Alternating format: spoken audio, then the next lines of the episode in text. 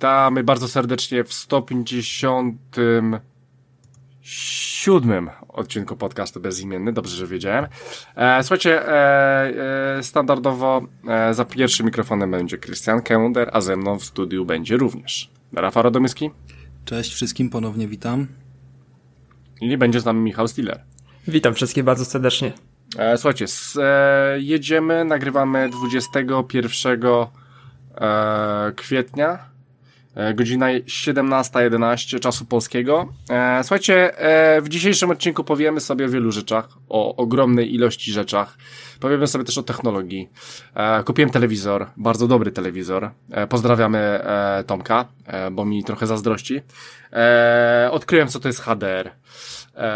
I, I odkryłem dużo bardzo fajnych, ciekawych rzeczy z tym związanych dookoła, łącznie z konsolami i tego typu fajnymi fajnymi rzeczami. Poza tym odkryliśmy, e, wiemy jak wygląda pad od PlayStation 5, e, więc też sobie troszeczkę o tym powiemy, bo jednym się podoba, drugim nie. No ale, ale, ale zobaczycie jakie jest nasze zdanie. A poza tym, e, słuchajcie, w temacie głównym po, powiem, w końcu powiem sobie o tym Hellblade Senua's Sacrifice. E, ograłem tytuł, jest dosyć kontrowersyjny z jednej strony. E, oglądałem sobie też vlogi, e, można sobie obejrzeć później, jak sobie e, przejdziecie tą grę, to troszeczkę o tym, jak powstawała ta gra, obejrzałem też to sobie. E, więc powiem wam, z czym to się je i powiem wam, dlaczego czekam na części numer dwa. E, słuchajcie, no i tyle, e, tyle to, co mamy wam do zaoferowania w tym odcinku, więc e, słuchajcie, e, jedziemy 157 odcinek, Hyde Park i wyobraźcie sobie, że tym razem zacznę ja. A ja sobie zacznę czymś takim, co się nazywa e, Kursk. E, nie wiem, czy słyszeliście o, o takim filmie? Rafał Michał, oglądaliście Kursk? Nie oglądałem. Okej, okay, więc e, słuchajcie, e, film polega na tym, że wyobraźcie sobie, jest, jest bardzo dobry, e, wyszedł bodajże rok temu, E, e, obejrzałem go sobie na e, czymś takim, co się nazywa Kanał Plus. I wyobraźcie sobie, dokładnie 2018. Słuchajcie, mamy, mamy sobie łódź podwodną gdzieś tam w Rosji. Dokładnie jest to atomowy okręt podwodny i, i on, on sobie robi jakiś tam zwiat, chyba jakąś rakietę miał testować i okazuje się, że coś pierdolnęło na tej łodzi podwodnej i ta łódź podwodna zatonęła jeżeli w ogóle można takie sformułowania użyć. Faktem jest, że e, została na mieliźnie i sobie jest. I tam są ludzie, i tam ludzie walczą o życie. No i, e, no i Rosja, jak to Rosja, jest pierdolnięta i jest do końca nieprzygotowana, żeby tych ludzi ratować. No i wjeżdża pomoc e, ze strony brytyjskiej, no ale Rosja do końca nie jest tym zainteresowana. No i słuchajcie, e, nie będę mówił dokładnie jak ten film się kończy i tak dalej, bo, bo w sumie możecie go sobie obejrzeć. Faktem jest, że to się działo w 2000, 2000 roku e, i było grubo o tym. E, w ogóle nie był zakaz kręcenia tego filmu w Rosji. E, poza tym jest tam Putin, w sensie w całą tą sprawę był zmieszany Putin, ale on był tylko trzy miesiące, trzy miesiące rządził więc stwierdzili, że jednak nie będą go wpierdalać do tego filmu, żeby, żeby nie było zbyt grubo. E, summa summarum, gruba polityka, e, walka o życie, świetnie zrealizowana. E, film jest Luca Bessona, w sumie e, on, on nie tyle go kręcił, co producentem, koleżka od Leona Zawodowca. E, powiem wam, że bardzo fajnie się to ogląda. E, e, poza tym gra, gra tam dziewczyna, e, która, aktorka, która grała też w Death Stranding, albo była też dziewczyną Bonda, czyli Lee Sedou e, z francuskiego. E, możecie ją kojarzyć właśnie z, chyba z Dziewczyna Bonda, e, to tak bardziej. Słuchajcie, film jest świetny, jest zajebiście kontrowersyjny, a końcówka mnie po prostu rozjebała. Więc naprawdę polecam ten film. To jest taki mocno też polityczny film i, i pokazuje, to, to taki troszeczkę w klimacie Czarnobyla jest, bo no bo, no bo, no Rosja jest popierdolona, no I, i ten film świetnie to pokazuje, szczególnie na końcu. Więc jak najbardziej polecam wam Kursk, wierzcie mi, warto. E, tak. A, Rafał, co tam u ciebie oglądałeś coś? Nie, nie oglądałem za specjalnie żadnych filmów, poza tym, że sobie nadrobiłem y, trylogię Men in Black z uwagi, że ta czwarta część, y, która no, jakby nie patrzeć nie zalicza się do trylogii z Willem Smithem, mm, jest totalnie skapceniałym filmem, na którym można usnąć, no to sobie przypomniałem oryginalną trylogię, ale to tak przy okazji raczej nie chciałem o tym za specjalnie opowiadać. Myślę, że te filmy każdy zna i każdy widział. E, no w ogóle Netflix dostał bardzo solidne zasilenie ostatnio takimi klasycznymi filmami, więc to jest e, fajny temat pod kątem mm, obecnej sytuacji, żeby sobie ponadrabiać jakieś hity. Natomiast co mi zabrało najwięcej czasu ostatnio? Yy, przede wszystkim GTA. Uparłem się, żeby je ponownie skończyć, jakby na tej generacji, bo poprzednio grałem jeszcze na PS3 i, i teraz chciałem sobie, yy, może nie tyle, że wymasterować, ale po prostu przefrunąć przez yy, fabułkę, zrobić ją całą na Xboxie, skoro jest w Game Passie, oczyścić tym samym trochę miejsca. Yy, menu w Xboxie po nowych aktualizacjach jest już troszkę mniej czytelne. E, tutaj kiedyś opowiadaliśmy o takiej fajnej rzeczy, że można sobie na stałe ukryć pewne tytuły, których powiedzmy nie chcesz widzieć, nie interesują cię, tak jak mnie na przykład gry o zombie, albo, albo załóżmy przeszło się na innej platformie, można je było na stałe ukryć. Teraz ta opcja zniknęła, więc jest to taki przy okazji yy, pewien wkurzający update. Natomiast y, również chwaliliśmy i cieszyliśmy się z czegoś takiego, że gra sygnalizuje, y, co można by usunąć, żeby zmieścić nową grę.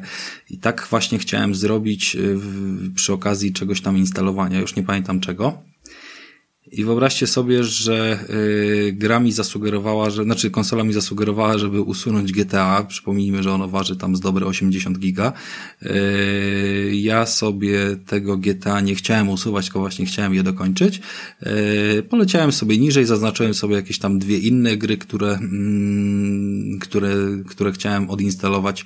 Zatwierdziłem, kliknąłem OK i zrobiło mi się na dysku 160 giga wolnego, bo GTA jednak było wow. nieodznaczone i nie wow. można od takiej opcji usunąć. Nie ma pytania, czy na pewno chcesz odinstalować pyk, pyk, pyk, raz, dwa, trzy te gry, tylko czy potwierdzasz operację, więc wywaliłem sobie całe GTA i musiałem ponownie ściągnąć 80 giga i dzięki Bogu wydarzyło się to dosyć szybko i sobie to GTA przeszedłem do końca, ale pod kątem samych przebojów z Xboxem coraz, coraz częściej natrafiam na takie głupotki w, w menu. No, no ale samo GTA zakończyłem i bawiłem się tak samo jak za pierwszym razem, bardzo spoko, fajna to jest fabuła. Zdecydowanie bardziej mi odpowiada od Red Deada, ale jakoś miałem poczucie, że dopóki nie przypomnę sobie GTA, to, to tego Red Deada też nie zmęczę, więc... Y, A ty a ty, ty Rafale, grałeś w tego Red Deada? Bo ty, bo ty mówiłeś, że grałeś w Red Deada, nie? No, odpaliłem i trochę w niego pograłem. Parę godzin tam, czy paręnaście weszło na licznik, ale to wciąż jest e, mocny początek gry i jakoś nie wróciłem do niego, bo, bo cały czas robiłem coś innego, a to wpadł mi jakiś Ace Combat i na szybko sobie go odpaliłem i tydzień umknął, a to coś, a to coś.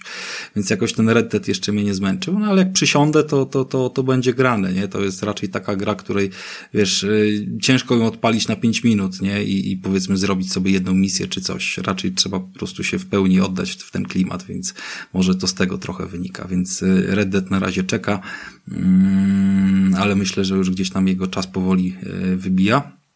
Grunt, że miejsce jest na dysku zrobione i, i te duże tytuły jak GTA czy coś sobie odpaliłem. Yy, z takich ciekawostek, co, co tam nowego jeszcze poszło, to może sobie potem przypomnę. Eee, no i książki zacząłem czytać, e, panowie. No ale o książkach to może przy, przy kolejnej turze. Teraz e, przekazuję głos e, Michałowi. Niech powie, co u niego. Um, opracowałem sobie ostatnio dalej Disney Plusa. Siedzę przy Mandalorianie i z odcinka na odcinek jest trochę lepiej, ale co mi, przesz... ale co mi przeszkadza to e to, że odcinki wychodzą co piątek po jednym odcinku. I kiedyś powiedziałem takie coś, że, że nie mam problemu z tym, że odcinki wychodzą co tydzień w piątek, a teraz jednak mam z tym problem, że nie wychodzą całe sezony i to mi bardzo przeszkadza w Mandalorianie, bo chciałbym po prostu mieć ten, ten serial za sobą i móc o nim opowiedzieć e, już na, na, na podcaście jako o całym sezonie, a nie gdzieś tam e, po dwa odcinki na, na każdy odcinek. Więc takie coś mnie denerwuje naprawdę i powoli widzę, że Netflix idzie w tą samą stronę. A co do Netflixa oglądałem... Poczekaj, e, poczekaj, poczekaj, poczekaj jeszcze, zanim będziesz na tym Disney. Czy ty patrzyłeś faktycznie, czy ty nie masz tam polskich napisów? Patrzyłem, sprawdzałem wszędzie, nie mam nigdzie polskich napisów, Bo- mam tylko po angielsku i po niemiecku. Bo ja tu dowiaduję się, że powinny być e, e, napisy po angielsku i powinieneś mieć duży wybór tych napisów. Nie, mam tylko w trzech językach. Y, To znaczy w dwóch językach albo wyłączone wcale. Tam jeszcze jest ten angielski, napisy są angielskie i z tą, jak to się nazywa, auto, audiodeskrypcja się to nazywa? Angielski, ten, ten jeszcze inny angielski.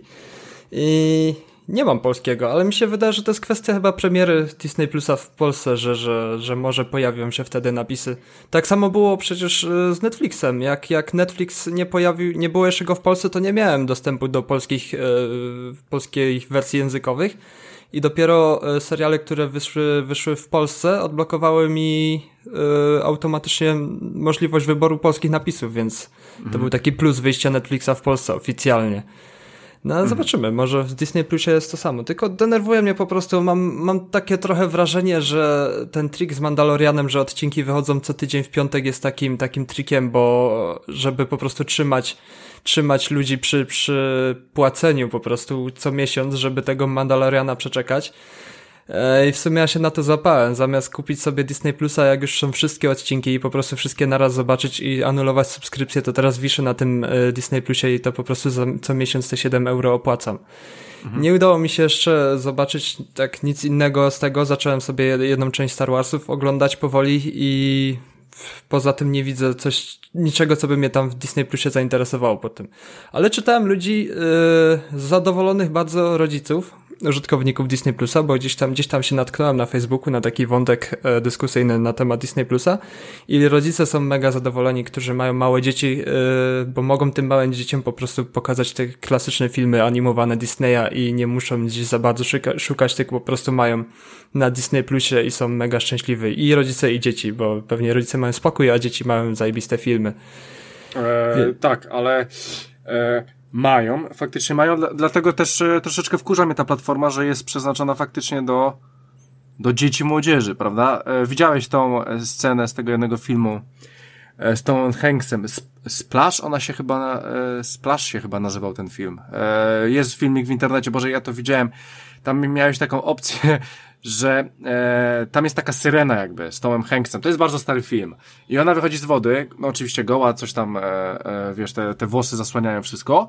I odwraca się od Toma Hanksa tyłem i skakuje do wody. I na starym ujęciu widać jej tyłek, a na nowym ujęciu zrobili e, jakiś CG, CGI ogólnie e, komputerowo za, te włosy przedłużyli, że zakryli jej tyłek. No wygląda to tak chujowo, jak, jakbyś sobie to porównał. No i właśnie taki jest Disney. I, i kurczę, no boję się tego wszystkiego, że no nie jestem targetem, bo jednak wolałbym jakieś takie hardkorowe rzeczy, wiesz, oni ci na przykład nie, nie dadzą Deadpoola, tak?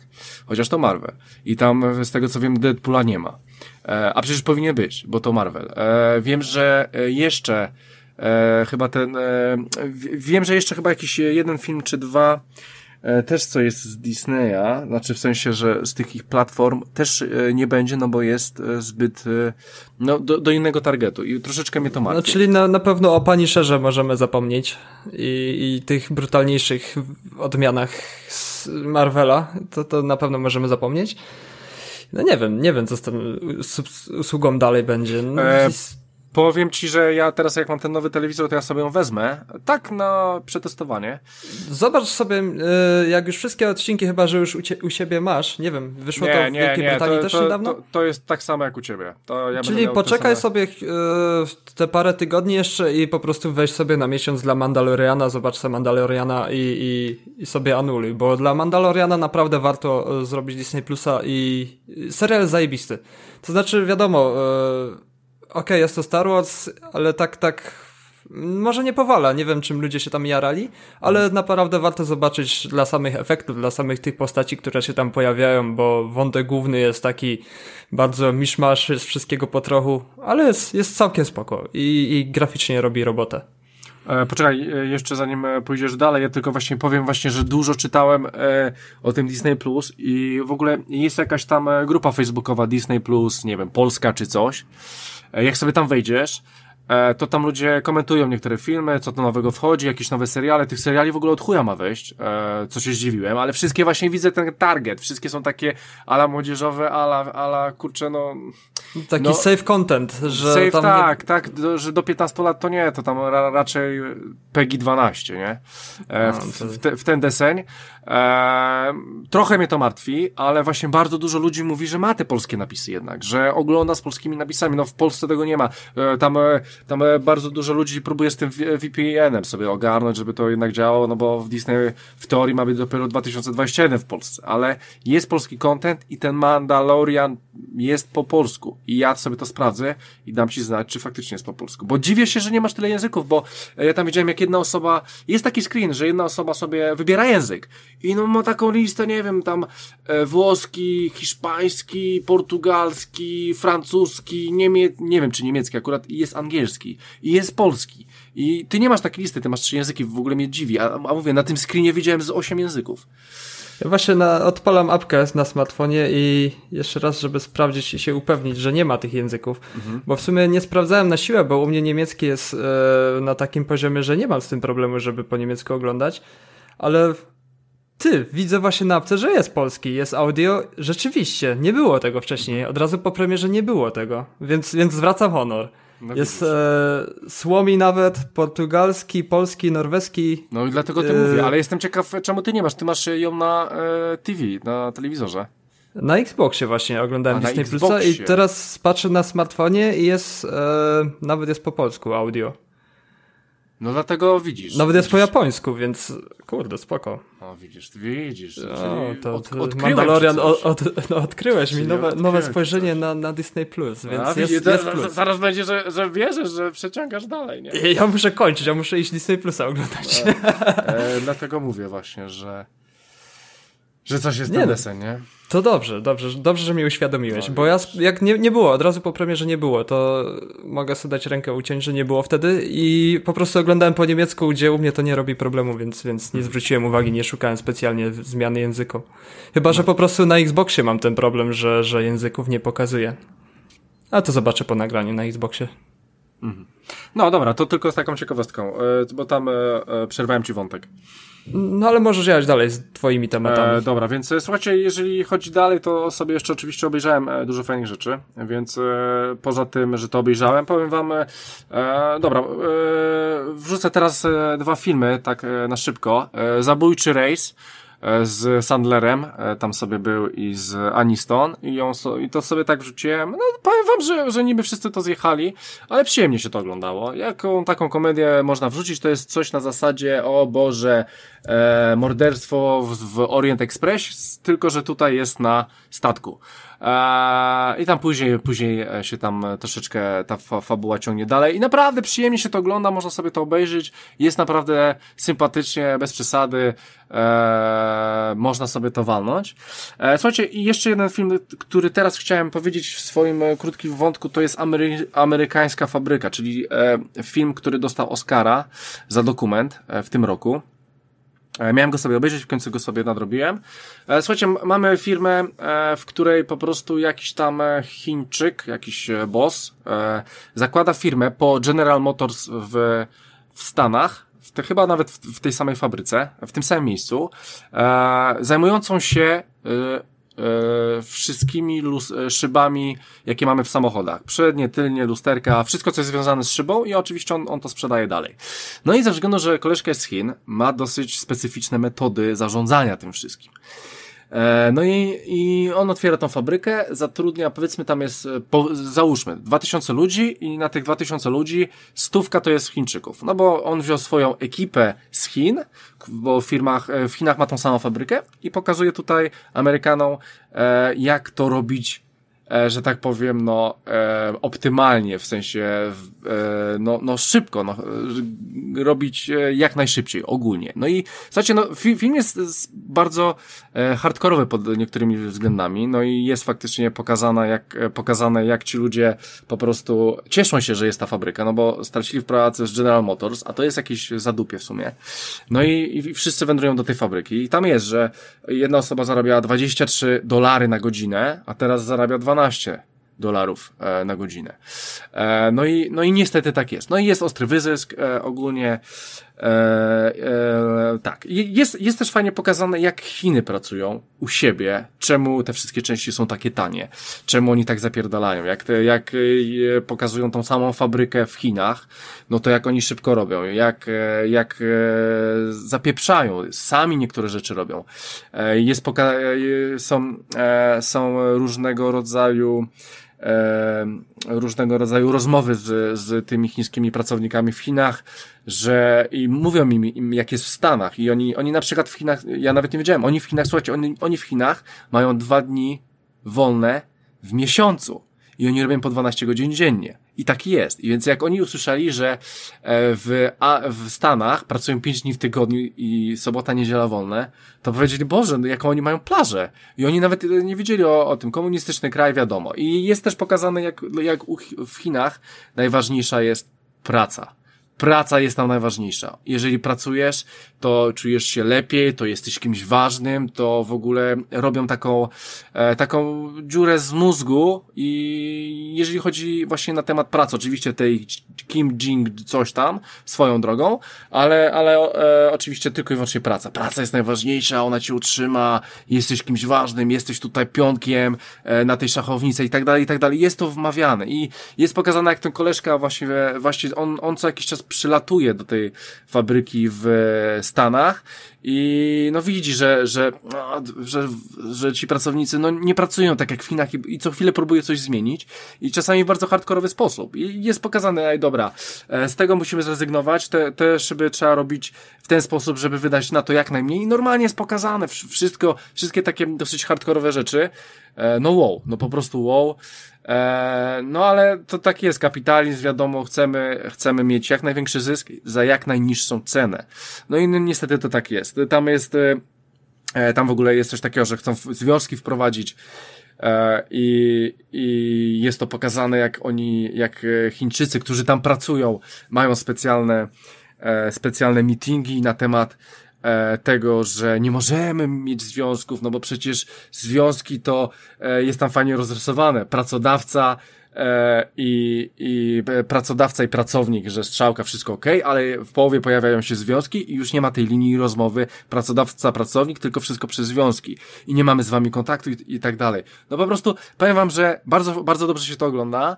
E, fajny film, fajny film taki w sumie o życiu, bo wydaje mi się, że w każdych fabrykach i tego typu rzeczach jest tak, niestety i tak będzie i tak będzie, no bo, no bo mówię, chodzi o to, e, żeby jak najmniejszym kosztem mieć jak największy zysk.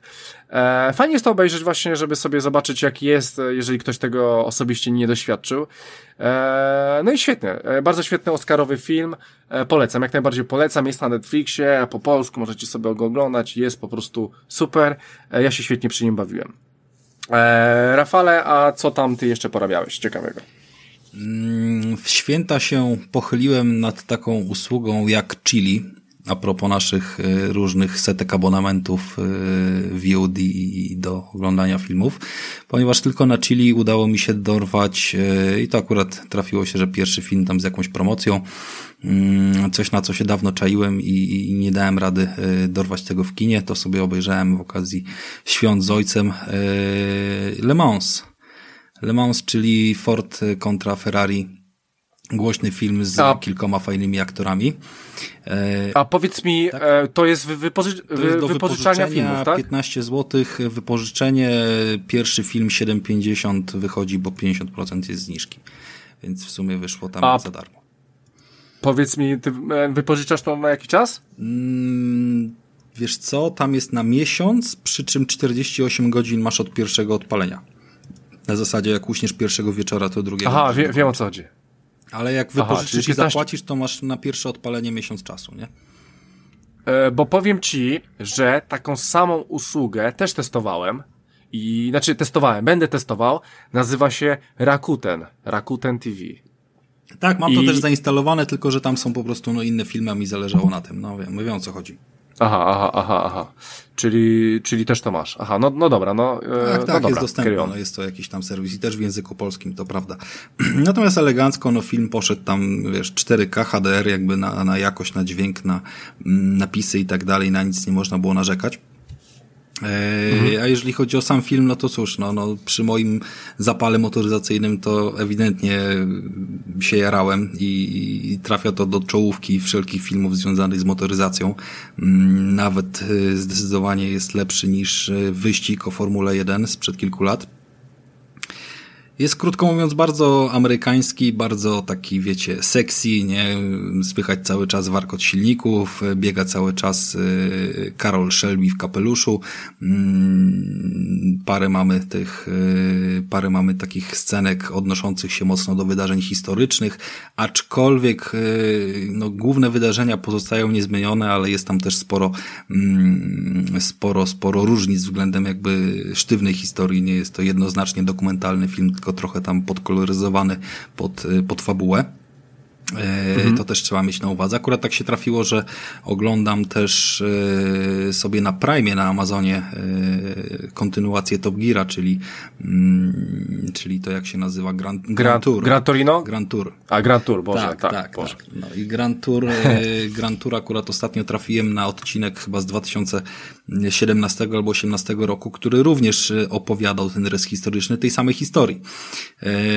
I, i, i widać było właśnie, wiesz, dosłownie na przestrzeni tygodnia te dwie rzeczy obejrzałem i te różnice były troszeczkę wytłuszczone. No aczkolwiek tam złapanie się za rogi z, podczas negocjacji, wiesz, Forda, żeby wykupić Ferrari jako początek tego całego konfliktu i, i potem jak ten Ford nakręcał całą, yy, nakręcał się na to, żeby te wyścigi zwyciężyć, jak jakby aspekt korporacyjny tutaj yy, prawników i tak dalej, tego Forda się kłócił z ideą yy, zatrudnienia do tematu Karola Szelbiego, który chciał po prostu mieć, wiesz, wyłączność na wszystko. No jest to bardzo fajnie zagrane, jest od groma fajnych ujęć i czuć po prostu, że były one nagrywane yy, w dużej mierze bez, bez używania, wiesz, CGI i komputera.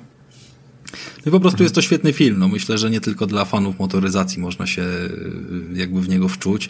Odpowiednio trzyma w napięciu. Dosyć długi jest, bo, bo trwa ponad dwie godziny i yy, no jak się nie zna tej historii to wydaje się cały czas, że on się skończy szybciej, a to jeszcze, wiesz, powiedzmy, że sam wyścig, który no de facto trwa 24 godziny, no to, to, to jest przedstawiony też odpowiednio długo, nie jako pięciominutowe wydarzenie. Mhm. No, no ale w, w, dużym uproszczeniu, no byłem zaskoczony całą historią, potem sobie ją zweryfikowałem, ale dużo odstępstw e, od prawdy w niej nie było. Można przyjąć to za y, jakiś tam y, mocno, mocno zasilony tymi dokumentalnymi faktami y, film akcji. No i, i de facto taki on jest. Bardzo, bardzo mi się podobał. Bardzo dobra rola Kristana Bale'a. On jak zwykle się potrafi do postaci dopasować i było widać, jak chodzi taki zgarbiony, skrzywiony, jak taki yy, typowy Amerykanin gdzieś tam z, z okolic Teksasu czy, czy, czy innych takich krajów, znaczy nie krajów, tylko stanów powiedzmy mniej yy, no, wyemancypowanych, czy jak to się mówi, taki wiesz, nie Nowojorczyk, tylko widać, że taki gdzieś Teksańczyk, czy z innego takiego e, centrum mocnego, bądź bądź południa.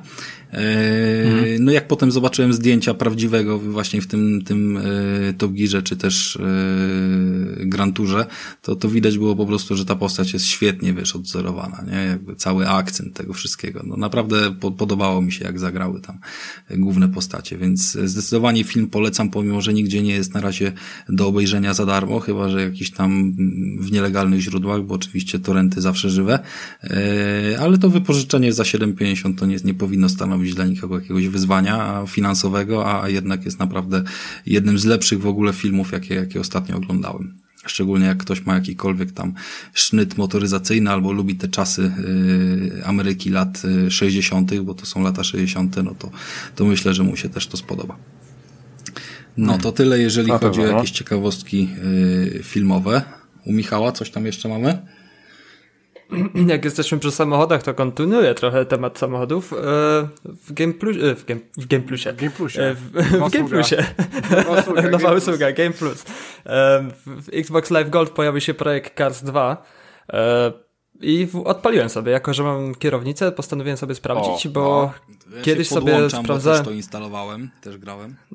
Ale na padzie, jak było na padzie? Grałeś? Dramatycznie. Dramatycznie. Ja grałem w pierwszym część napadzie i było niegrywalne, gdzie na kierownicy jest mega fan. To znaczy, to nie jest grid, to trzeba od tego zacząć. Grid jest e, przystępną grą na każde, czy to się napadzie gra, czy, czy na kierownicy ale tutaj w projekacji jest naprawdę hardkorowo. Na początku miałem w ogóle problem, już na padzie nie, nie, nie próbowałem nawet, ale na, na kierownicy już miałem problem, żeby się utrzymać po prostu na, na zakręcie pierwszym, bo wziąłem sobie tak jakieś zawody, puchar, żeby renówką Clio, renówkami Clio się pościgać, jakiś tam cup. No i miałem na początku sesję 20 minut e, na torze sobie jeździłem okrążenia i cały czas sklepałem ostatni czas aż w końcu musiałem sobie włączyć linie pomocnicze i tak dalej. Wszystko było na, na realizmie bardzo wysokim, e, sterowanie i tak dalej, więc e, próbowałem przez 20 minut cały czas katowałem tą renówkę i próbowałem coraz lepsze czasy ukręcić, aż w końcu udało mi się chyba 8 z 12 czasów wykręcić. Później doszło do kwalifikacji, też było całkiem spoko, e, emocje, kwalifikacje, ukręciłem ósmy czas, i w wyścigu skończyłem ostatni, bo gdzieś tam zahaczyłem latarkę, obróciło mnie i jest mega naprawdę hardkorowo. Dopiero zacząłem, do, y, wczoraj sobie na live streamie pograłem na Twitchu, y, z ludźmi gadałem, to też było trochę rozpraszanie, nie mogłem się skupić na jeździe, tylko zerkałem na czat i kończyło się to wypadnięciem z łuku. Ale na pewno do Project Cars, y, jak już sobie podłączyłem Xboxa znowu pod biurko, pod, pod monitor, gdzie mam kierownicę i tak dalej, na pewno sobie Projekt Cars um, obadam jeszcze lepiej, bo, bo jest to chyba jeden z fajniejszych e, sim racingów, mówię sim racingów, bo to już takie podchodzi pod, pod symulatory jak iRacing czy Assetto Corsa, więc e, to jest dobra pozycja dla posiadaczy kierownicy i może jeszcze skuszę się, żeby jeszcze raz spróbować Dirta dwójkę sobie ograć, bo też jest w Game Passie, znowu wrócić do Dirta i spróbować po prostu przemęczyć się na tej kierownicy, bo pamiętam jak włączyłem Dirta dwójkę, to naprawdę też było ciężko i to, że kierownicą trzepało po szutrze i, i bałem się trochę o swoje biurko. Zobaczymy, może wrócę jeszcze do rajdówek. Na razie e, zostanę przy Project Cars. Um, to będąc przy tym temacie, jak się wtrącę na sekundę, bo, mhm. bo, również te same gry odpalałem u siebie, co prawda nie na zbyt długo, ale, ale to też właśnie chcę powiedzieć dlaczego. Yy, w większości gierek takich wyścigowych, mm, czy to jest Gran Turismo, czy jakaś Forza yy, Motorsport, czy też yy, właśnie Pro, Project Cars, mm, zwykle się pojawia jedno auto, czyli, czyli Mercedes 190 w wersji Evo 2, który stanowi dla mnie wyznacznik tego, jaki jest model jazdy.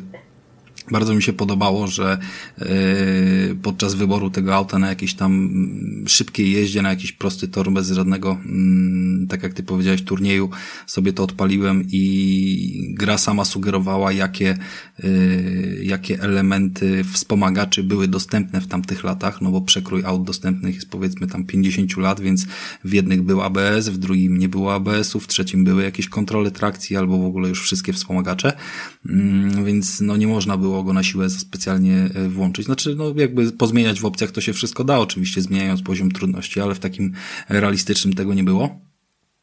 No i odpaliłem co prawda na padzie, ale biorąc pod uwagę, że nie miałem problemu z pojeżdżeniem sobie, oczywiście już po, po nauczeniu się jakiegoś tam stylu jazdy, czy w Gran Turismo, czy e, w Forzie i praktycznie od razu na pełnej symulacji yy, przejeżdżałem te, te, te poszczególne trasy i wyścigi, Mm, no to tutaj był, był dramat, nie? I co prawda, no jakiś tam pierwszy, drugi, trzeci zakręt ok, ale zaraz na czwartym dramat ok, wypadasz, zaraz kara jakaś, wiesz. Tam jest bardzo dużo też zasad takich typowo yy, przepisowych, że, że tutaj kara za pojechanie nie w tą stronę, kara za zderzenie się z innym autem, za to, za to, za to i, i, i za chwilę masz tam, wiesz, wymóg tego, żeby yy, zjechać na szesnastą pozycję na przykład, bo masz pół minuty, bo powiedzmy coś tam zrobiłeś nie tak, więc musisz się ustawić wiesz, przepuścić innych, się ustawić na którejś tam pozycji albo coś, albo coś, więc strasznie mnie to irytowało.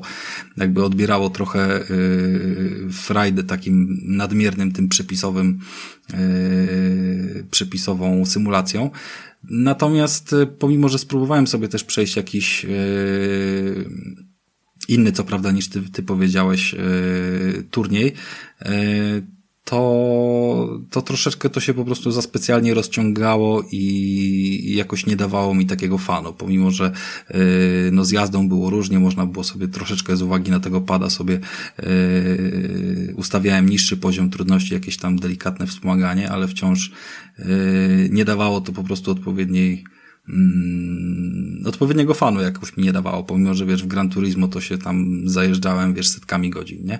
I, i jakoś ten, yy, chyba, chyba główną tutaj aspektem, który mi nie pasował był wybór pojazdów, dlatego, że as, Project Cars bardzo mocno yy, stawia na auta, które są dostępne w różnych grupach wyścigowych, czy to jakieś rajdowe, czy to, czy to przede wszystkim DTM-y wyścigowe, od Le Mans i tak dalej. Natomiast yy, praktycznie na receptę jest szukać w nich y, jak lekarstwa jakikolwiek y, aut zwykłych ulicznych. A to zawsze mi się najbardziej podobało w Gran Turismo, że można sobie polecieć, czy w, czy w Fordzie oczywiście też, nie? Że można sobie polecieć klasycznym autem ulicznym, ewentualnie trochę tam podrasowanym i, i w taki sposób gdzieś tam uczyć się tej jazdy od takiego zwykłego auta. No i, i, i tyle. No to mnie zblokowało. Mm, natomiast z uwagi na to, że w plusie wszedł Dirt 2, o którym przed chwilą powiedziałeś, to zainstalowałem go sobie również na Game Passie wreszcie i postanowiłem spróbować, ale i w to nawet pograłem trochę dłużej. I o ile udawało mi się, bardzo szybko spokorniałem, bo zaraz za pierwsze pieniądze, za pierwszy wygrany jakiś tam przemęczony rajd, na którym wykosiłem wszystkie pierwsze miejsca w Rallycrossie i, i zarobiłem jakieś tam 200 tysięcy, to od razu kupiłem sobie pierwsze najfajniejsze auto, które mi się udało w używanych znaleźć, czyli Lancia Stratosa która ma napęd tylko na tył. I wleciałem w jakiś rajd. I jak wleciałem na ten rajd, to pierwsza trasa była z deszczem i z błotem. Ja tam dojechałem na metę po prostu pół godziny za innymi i to był dramat. Wylatywałem, nie byłem w stanie jechać prosto, wylatywałem na wszelkie możliwe sposoby się próbowałem ratować, ale po prostu sterowanie było dramatyczne, co całkowicie rozumiem, no bo to auto yy, lekkie o takiej mocy na tylną oś miało prawo się tak prowadzić. Yy, no i, i cóż, no, rozumiem również y, cały aspekt symulacji, ale yy, niewybaczalne popełnianie błędu najmniejszego, które powoduje od razu stratę czasu, albo yy, wystarczy wyfrunąć raz zakręt, pamiętam, leciałem jedną trasę w Grecji golfem dwójką, golf dwójka z napędem naprzód, naprawdę dawał radę i już miałem poczucie na suchej nawierzchni, że ogarniam tą grę i robiłem odcinki różne na czas zielony, nawet udało mi się jedną trasę przefrunąć, yy, jeden odcinek yy, specjalny przefrunąć yy, na pierwszym miejscu, no i taki podjarany lecę sobie na drugi i słuchaj, na połowie połowie ostatniego odcinka przed metą yy, za górką nie skręciłem wystarczająco ostro, nie wyhamowałem, wyleciałem tak, że auto poleciało gdzieś w dół na jakieś, wiesz, ze skarpy i po prostu wyskoczyło mi, że critical damage i przerwałeś wyścig i całe po prostu kolejne 5 OS-ów w dupę i lecisz na następny rajd. I tyle, nie? Jakby nie ma tutaj resetu żadnego. Chyba mnie Forza rozpieściła tym magicznym przyciskiem Y, który pozwala, wiesz, zrobić wstecz, bo go automatycznie próbowałem wcisnąć, ale, ale niestety, no dało to w dupę, dało to w dupę. To jest prawdziwy symulator. To bym dopiero pograł na kierownicy. No to są takie gry, bo mówisz, że, że nie znalazły swojego samochodu jakiegoś zwyczajnego w Projekt Cars, ale mi się wydaje, że, że to jest właśnie ten, ta gra musi taka być, że ona jest po prostu dla tych hardkorowców, którzy nie szukają po prostu tych samochodów, które jeżdżą po normalnych ulicach, tylko od razu chcą, chcą e, wsiąść za stery tych, tych wyścigowych bestii. I Project Cars yy, na pewno by ci grid przypasował. Jeśli nie grałeś w grida tego najnowszego, to na pewno by ci przypasował. Bo Projekt Cars to jest taka gra, że po prostu trzeba e, katować jeden i ten sam tor i trzeba być po prostu przygotowanym, żebyś... To nie jest takie, żeby sobie przysiąść na... Tak jak w gridzie, że a mam teraz e, pół godzinki, machnę sobie dwa wyścigi, e, zgaszę konsolę, włączę sobie wieczorem znowu, zrobię sobie trzy wyścigi, jak będę miał czas i, i to, to jest wszystko takie lightowe. A do Project Cars naprawdę trzeba przysiąść i, i katować, poznać się z samochodem, po, popracować na pewno w ustawieniach, czy, czy jakieś zawieszenie sobie ustawić, żeby się lepiej wchodziło, żeby gdzieś tam te milisekundy zawsze uszczknąć na, na końcu każdej, każdego okrążenia, więc to jest chyba taka gra, więc no, w ja na pewno przy... tak samo, to, to No w Dircie 2 tak samo, tak. Nie wybacza błędów, to jest pewien sposób taki soulsowy chyba klimat, wiesz, mocno symulacyjnej gry. Dokładnie i na pewno przysiądę, jak, jak teraz będę miał trochę więcej czasu, jak mi firmę zamknę, to na pewno przysiądę sobie trochę do, do tych symulatorów i postaram się trochę zobaczyć, yy, czy da się tego jeszcze lepiej nauczyć i na jaki poziom bym jestem w stanie dojść, jeśli chodzi o sim racingi, bo w iRacing chciałem się kiedyś pobawić, ale szkoda mi kasy, jak już kiedyś o, wspominałem no tak, o, płatnościach. Tym, no. O, o, ogromna kasa wyciągana. Natomiast powiedz mi, czy, czy w którejś z tych y, dwóch gier czy tam Dirta, czy, yy, czy właśnie Project Cars yy, kosztowałeś może jakieś samouczki, coś w tym stylu? Tam, tam było coś takiego jak szkoła jazdy słynna z Gran Turismo? Bo przyznam ci, że pierwsze kilka dni, czy nawet chyba z tydzień spędzony w Gran Turismo yy, sporcie nowym, no to spędzałem właśnie na uczeniu się poszczególnych rzeczy i to było tak dobrze tam zrobione, że naprawdę potem był sens jeździć w wyścigach. Pamiętało się te same zakręty, których się nauczyło, pamiętało się całe mm, schematy sterowania, odpuszczanie gazu, dodawanie gazu w odpowiednim momencie, jak ciąć i tak dalej. I no jakby zwyczajnie to, to zostaje gdzieś tam potem, to, to można pamiętać. E, oczywiście każda gra troszeczkę ma mm, inaczej to skonstruowane, jeżeli chodzi o czułość i, i pozwala powiedzmy tylko potem w ustawieniach sobie to mm, ulepszyć. Natomiast no kwestia nauki przy takich grach wydaje się być e, bardzo ważna i jakby ani jedna, ani druga mnie nie zachęciła do tego, żeby odpalać sobie jakąś szkołę, jakąś naukę od trybu po prostu początkującego, co powoduje, że tak jak powiedziałeś, no dobra, ja rozumiem, że, że wszyscy fanatycy y, są, są mocno skupieni na tym, żeby odpalić, od razu podpiąć sobie kierownicę za tysiaka i się tam katować w tą grę i nie mieć, nie mieć nic innego. Natomiast no jakaś, y, jakiś poziom wstępu i, i, i szkolenie osób, które załóżmy może jeszcze prawa jazdy nie mają, ale bardzo chcą mieć, żeby się właśnie na tym nauczyli, jest bardzo dużą zaletą w takich grach, a tutaj ani w jednym, ani w drugim nic mi nie pozwoliło. Od razu w pierdol na pierwszym zakręcie, jak ci się coś nie podoba, to wyłącz grę i tak właśnie zrobiłem. No nie było, nie zauważyłem czegoś takiego. Tutaj po prostu zacząłem karierę, zrobiłem sobie postać, imię, nazwisko, flaga, i narodowość i tak dalej, wybrałem zawody i od razu masz tu 20 minut w treningu. W grach ci kazało podać nazwisko, co mnie bardzo wkurwiało, nie wiadomo po co. Ale wymyśla się jakieś, ja sobie daję stilo i już. Nie no, okej, okay, ale no jeżeli ja zawsze sobie wpisuję myski, no to dlaczego mam na siłę poza imieniem jeszcze wpisywać coś drugi raz? Wiesz o co chodzi? No, musi być taka imersja, że, że jednak kierowcy z imienia i nazwiska muszą być. I tak, tak. no od razu, tu masz 20 minut treningu, po, poćwicz sobie, później masz kwalifikacje i jedziesz wyścig. No i to jest tyle w Project Cars. Yy, nie zagłębiałem się, czy tam są gdzieś jakieś samouczki, po prostu rozpocząłem karierę i zacząłem jeździć. Ale przypomniałeś mi te czasy, kiedy w Gran Turismo 4 siedziałem przed PlayStation, PlayStation 2, nie wiem ile miałem lat, 13, 12 i katowałem te wszystkie samouczki, żeby na złoto wszystko dojechać na padzie. I to była frajda, to wspominam bardzo dobrze. I jak mówisz, że w Gran Turismo Sport yy, wszystko to jest, to kurde. No właśnie w Gran Turismo Sport to było wręcz jeszcze bardziej dopracowane, a do tego tam był bardzo przyjemny motyw nagród, bo bardzo dużo się dostawało samochodów za y, poszczególne, mm, jakby skończenie danego paska ze szkoleniami, załóżmy było 8 szkoleń w jednym pasku i, i jak wszystkie zrobiłeś na jakiś tam poziom, to, to losowałeś samochód, nie? Zależnie czy tam brąz, złoto, czy, czy coś w tym stylu, więc to, to nagroda też była fajna, natomiast yy, bardzo dużo się można było na tym nauczyć i bardzo dużo było tych y, sesji szkoleniowych, no bo ta gra powiedzmy, że nie miała typowego mm, trybu fabularnego, tylko można było sobie tam grać jakieś wyścigi yy, bardziej po sieci lub po prostu samemu sobie odpalać jakieś ustawienia, natomiast nie było typowego budowania kariery, więc, więc yy, mocno te samouczki i ta szkoła jazdy tutaj yy, zastępowały ten, ten element.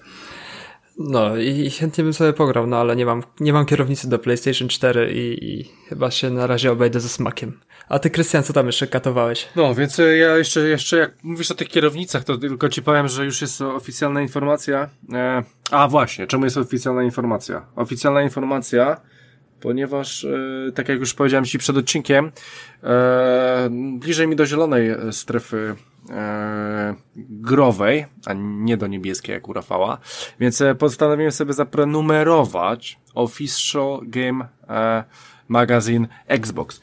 E, dokładnie official, czekajcie, the official magazine Xbox, tak. E, I słuchajcie, i tam jest napisane, że twoja kierownica będzie działała e, w nowym e, Xboxie, więc na 100% nie musisz jej wymieniać.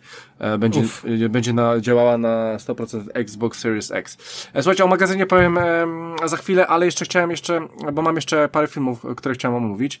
Jeden przelecę dosyć szybko. Wy macie troszeczkę innego Netflixa niż ja, więc Netflixowe rzeczy mamy wspólne te same, ale czasami ten kontent zewnętrzny jest jest inny. E, Rafał ma jakieś polskie filmy, e, których ja niestety wszystkich nie mam i może być tak samo, jeżeli chodzi o, o, u Michała, jeżeli chodzi o niemieckie rzeczy. Ja mam turecki dla początkujących na przykład. O proszę, albo masz... Na Netflixie. No, albo masz, albo masz taki fajny niemiecki serial Dark. Nie, ale to ma akurat każdy. E, faktem jest, że e, słuchajcie, obejrzałem sobie kolejny film, o którym chciałem powiedzieć, e, nazywa się Niedobrani, e, Longshot. E, jego, ja mam go na Netflixie, wydaje mi się, że wy nie macie, ale może macie jakimś dziwnym trafem. Słuchajcie, Charlie Theron, e, uwielbiam ją, e, film jest z zeszłego roku i Seth Go, e, Ro, Rogen.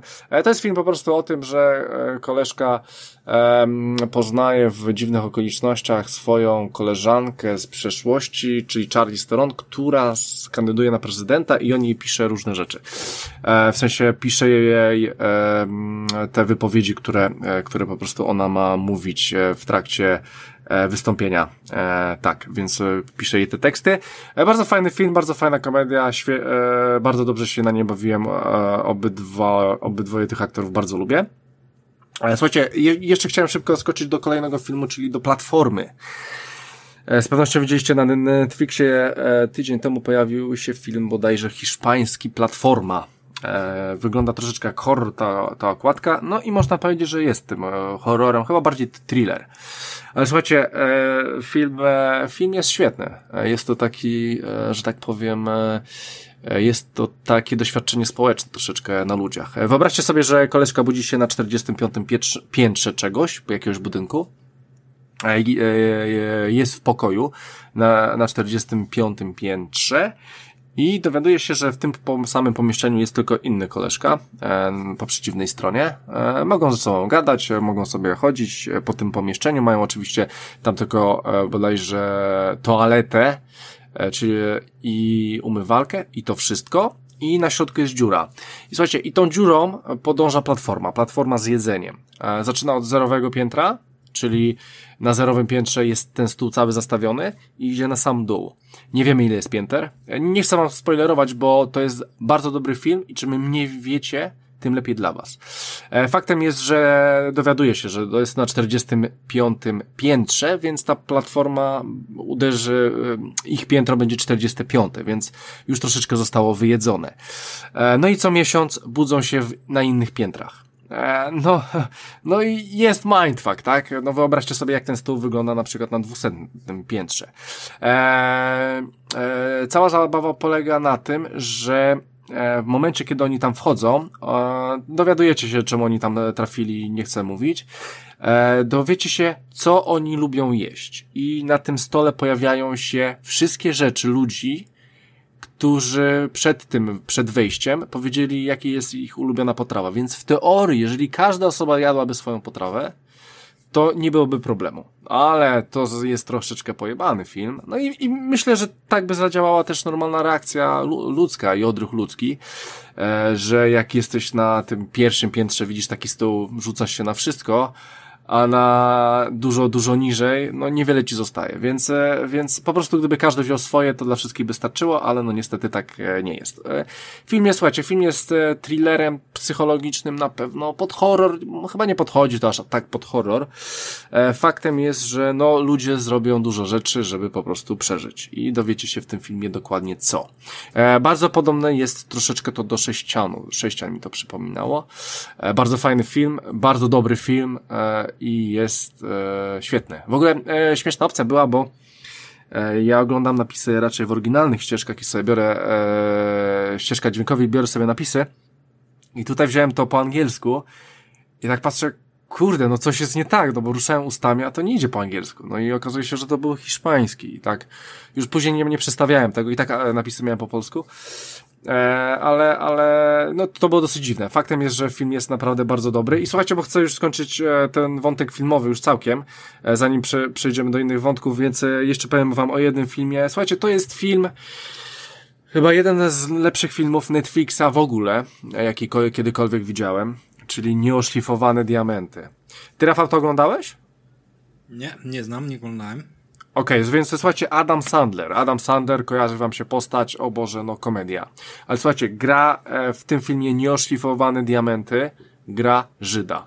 I wychodzi mu to no przegenialnie. Ja, ja w ogóle nie wiedziałem, on jest naprawdę dobrym aktorem. Ja rozumiem, że on gra same komedie i tam go znamy, że jest taki głupkowaty i tak dalej, ale słuchajcie, on jest naprawdę dobrym aktorem i w tym filmie to świetnie e, pokazuje. Słuchajcie, on jest, on ma swój e, taki jakby zakład jubilerski z takich, e, e, ba, ale, ale taki bardziej troszeczkę na, na propsie sprzedaje bardzo drogie rzeczy w nim, jakieś diamenty i tak dalej.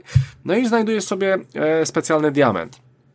E, diament sobie znajduje gdzieś tam z Etiopii, coś tam, coś tam. E, no i, e, no i w tym filmie pojawia się koszykarz Kevin Garnett, który po prostu pożycza sobie od niego ten diament i okazuje się, że bardzo dobrze gra, że bardzo dobrze punktuje. Ten w ogóle film dzieje się dużo wcześniej, bo chyba w 2012 roku Kevin Garnett już nie gra. Ale, ale po prostu sytuacja z 2012 roku, choć film jest z zeszłego, więc film jest ogólnie świeży. No i słuchajcie, no i, i ten Kevin chce od niego kupić ten diament, no bo on ma lepiej mu się punktuje po tym. No i okazuje się, że on za bardzo nie chce go sprzedać i ogólnie macie tam całą fabułę mniej więcej rozrysowaną. E, summa summarum, nasz główny bohater e, Howard Ratner w filmie. Howard jest osobą taką, że jest non-stop na długach, więc on, on na przykład zastaw wziął pierścień od niego, ale ten pierścień już próbuje jakoś opylić i co chwilę kombinuje.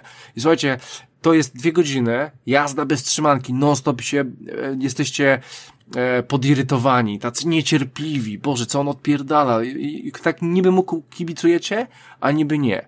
E, I bo, bo robi różne takie dziwne, niefajne rzeczy, e, zresztą z, z filmu e, dowiecie się mniej więcej. I, I no i gra takiego prawdziwego Żyda, który po prostu widzi pieniądze, chce zarobić i po prostu e, unika innych ludzi, bo musimy oddać pieniądze i tak dalej, i tak dalej. Rewelacja. Ale, słuchajcie, e, oglądamy dużo filmów, tak? Oglądamy dużo filmów, e, one są fajne, niefajne i tak dalej, ale słuchajcie, końcówka w tym filmie rozpierdoliła mnie i pokazuje, że kino ma się bardzo dobrze i, e, i, i to wszystko działa. I słuchajcie, samą końcówką ten film rozpierdolił mnie kompletnie. Nie spodziewałem się nigdy czegoś takiego. Każdy, kto obejrzy ten film, nigdy się czegoś takiego nie spodziewa. Po prostu był mindfuck. Mindfuck, kurwa, był mindfuck. Dlatego polecam wam ten film. Fajnie się go ogląda, jest tam bardzo szybkie tempo, e, jest, jest bardzo przegadany, ale, ale jest po prostu świetny i, i kurczę, no, no cały czas jest jazda bez trzymanki, naprawdę wam polecam. To jest też film z gatunku taki, że jeżeli jeżeli, jeżeli go łykniecie, genialny. Jeżeli go nie łykniecie, to się odbijecie. I to się tak odbijecie, że, że, że będzie ciężko. Ale po prostu ja go przytuliłem i, i on mi to wszystko oddał. Więc e, kurczę, no polecam wam, bo to jest, e, to jest coś tak zajebistego. No, da, dawno czegoś tak zajebistego nie oglądałem i to jest Netflixa film, więc wow, jestem w szoku. No i Adam Sandler, naprawdę to jest dobry aktor. E, tak, to tyle jeżeli chodzi o mój wątek filmowy. Rafale, coś tam jeszcze ogarniałeś w wolnym czasie? Ogarniałem w wolnym czasie książki, a w zasadzie póki co jedną. Jedną mi się udało łyknąć. E, co ciekawe, ogarniałem je na w miarę nowym e, Kindlu, bo, bo, bo udało mi się go sobie ogarnąć, pożyczyć i, i mam trochę możliwości pokorzystania. E, Kindle Paperwhite z 2019 roku. Bardzo byłem zdziwiony, jaki w ogóle jest malutki, pomimo że ekran jest całkiem spory, ale, ale jakby wygodnie się go czyta, jest leciutki, przyjemnie się go trzyma w jednym ręku i jakby nic, nic tak naprawdę nie stanowi e, problemu podczas jego użytkowania. Poza tym, że działa oczywiście o wiele wolniej niż telefon i ciężko jest się przyzwyczaić do tego, z jakim mm, opóźnieniem reaguje ten e, e-papier. No ale jakby samo podświetlenie i bardzo wysoka rozdzielczość y, powoduje, że no wygląda jak prawdziwa książka, więc naprawdę y, korzysta się go, y, korzysta się z niego świetnie zarówno w ciągu dnia, jak i w nocy. Mm, samo wczytywanie książek na Kindle czy cokolwiek takiego jest również, yy, no nie stanowi żadnego problemu, jakieś tam wysyłanie na maila. No ogólnie sprzęt bardzo w porządku, chociaż czuć jednak taką yy, łapę Amazona na tym, że oni to po prostu zrobili sami dla siebie, wspierają swoje usługi i to nie jest, yy, nie jest jakiś tam, nie jest to dobry sprzęt pod tym kątem dla osób lubiących sobie wszystko samemu ustawić, tak jak na przykład telefony na Androidzie. No ale cóż, mamy co mamy. A przeczytałem sobie pierwszą e, książkę z całej serii e, książek o Jacku Ryanie e, autorstwa Toma Clancy'ego, czyli tak zwany bez skrupułów, opowiadający o, o nikim innym jak o Johnie Kelly, który jest potem znany jako pan Clark i wiele, wiele, wiele lat później to on właśnie zakłada, mm, czy też jakby zostaje jemu jako misję przydzielone założenie y, elitarnej jednostki Rainbow Six, którą wszyscy znamy z bardzo udanej serii gier. No, więc to jest jakby książka opisująca jego motywy, jego przemiany, jakby historię, kim był wcześniej, dlaczego się y, taki stał, jak trafił do CIA i tak dalej, i tak dalej. Bardzo fajna książka, jednocześnie bardzo y, brutalna, bardzo jakby wpływa na, na samopoczucie, jak się ją czyta, bo tam są naprawdę y, mocno, mocno drastyczne elementy i, I cóż tu dużo mówić, no każdemu, kto nie czytał jakby tej serii całej mówiącej o Jacku Ryanie polecam.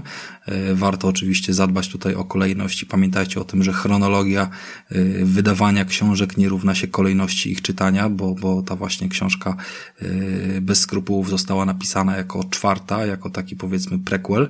Mm, tam tylko powiedzmy zahacza ona delikatnie o, o, o samą osobę Jacka Ryana, dosłownie się on pojawia w jednej scenie ale to już nie będę mówił jak, gdzie i dlaczego, to już sobie tam kto będzie chciał to przeczyta. Natomiast no to jest jedna z najlepszych serii książek, jaką, jaką czytałem kiedykolwiek, bo już miałem je kiedyś zaliczone z dobre tam 10 albo i lepiej, no już chyba ze 14 lat temu, tak jak sobie teraz myślę, więc yy, postanowiłem sobie do tego wrócić i, i tak sobie przefrunąłem przez kilka dni, stąd też trochę mniej było mm, ogranych ogranych tytułów. No więc jednocześnie y, sprawdziłem sobie Kindle, no mam też pozostałe już książki w kolejce do odpalenia z tejże serii będę sobie... Mam pytanie co do Kindla. No.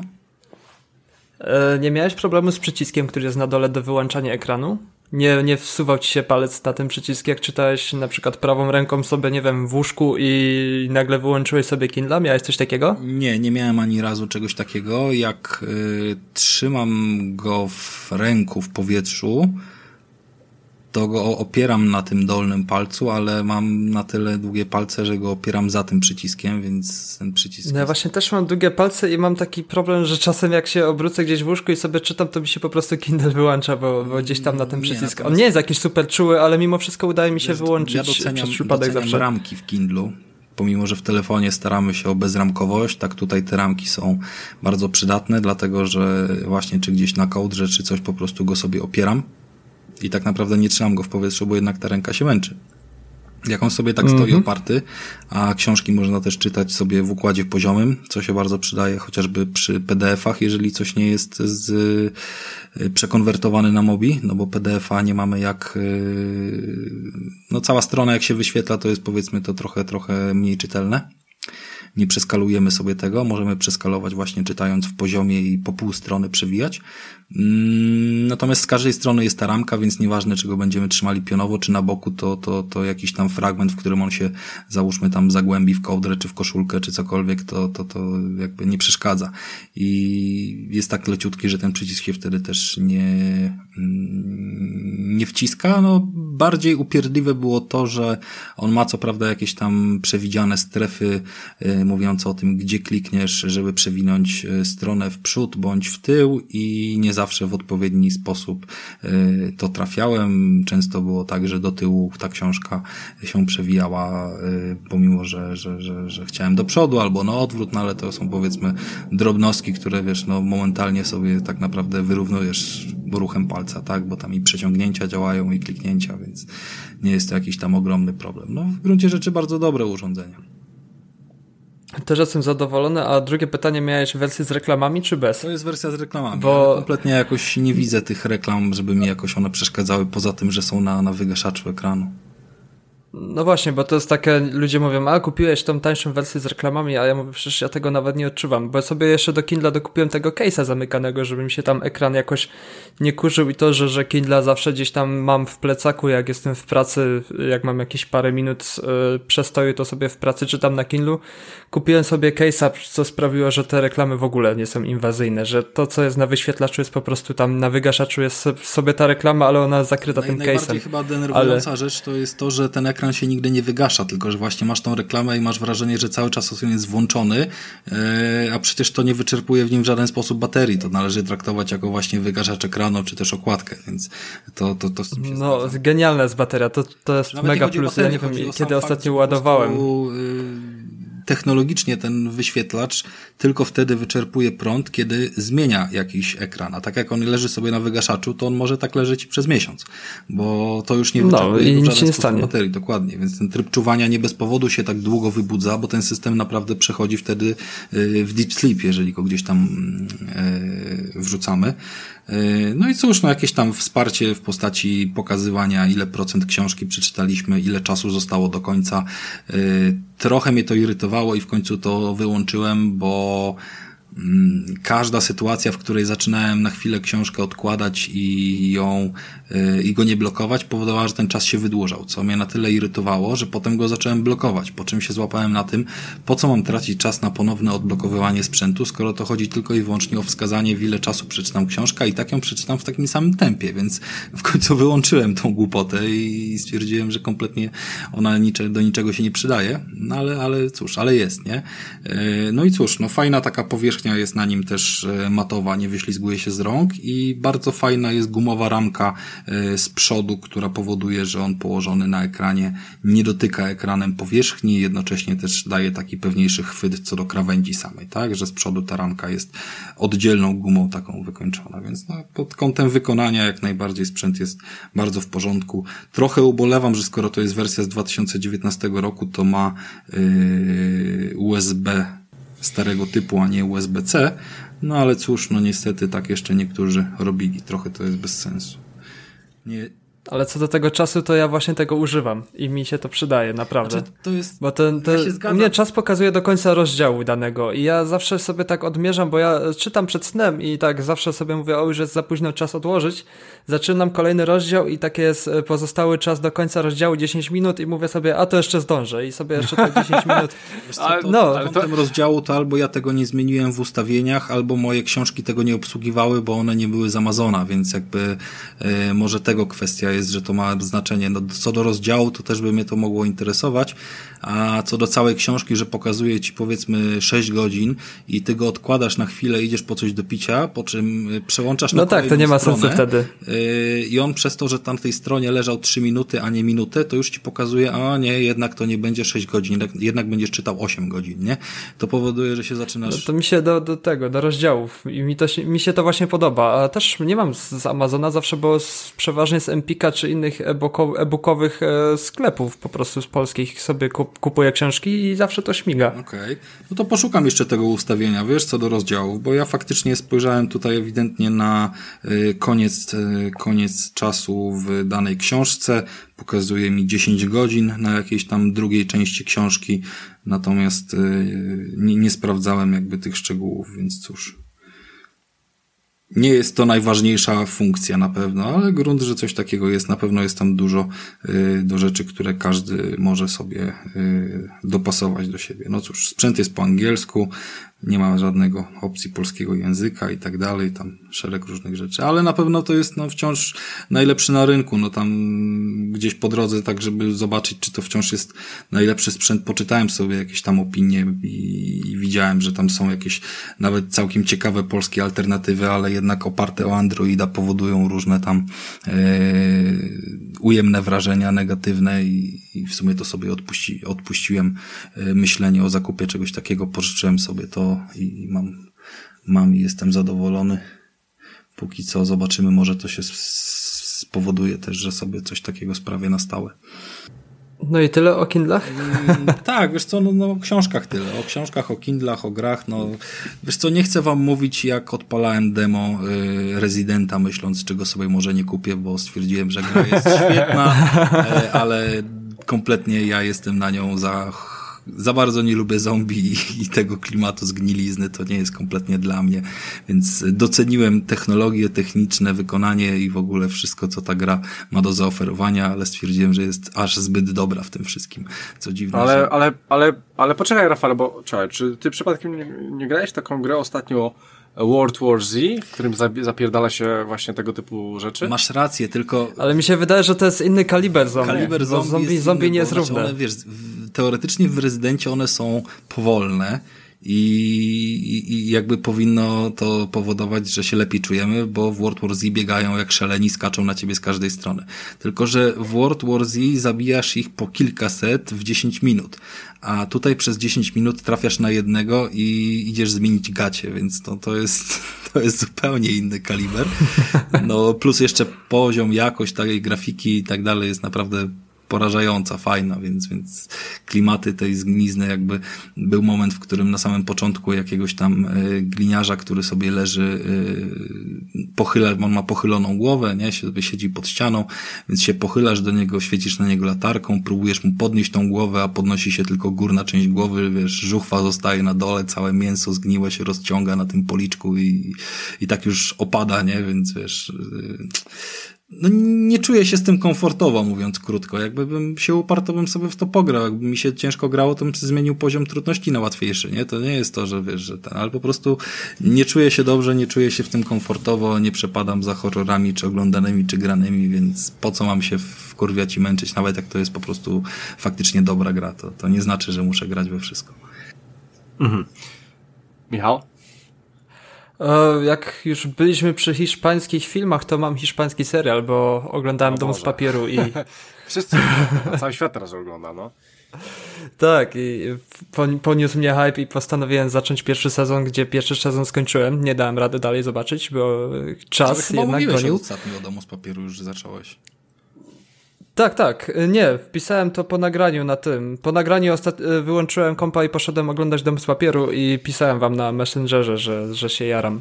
Po dwóch odcinkach wam napisałem wtedy. No, tak, no i skończyłem pierwszy sezon i mam takie trochę mieszane uczucie. U. Gdzieś mi absurd yy, trochę koliduje z dobrą akcją, bo są tam sceny absurdalne i już niektóre, niektóre rzeczy, co się tam dzieją, po prostu się, się w mózgu nie mieszczą, ale powoduje to, że ten serial cały czas odcinka na odcinek trzyma w napięciu i naprawdę e, sama ta ciekawość, co dalej w tej mennicy się stanie w drugim sezonie, przykuło mnie po prostu do tego serialu i mam zamiar to oglądać dalej.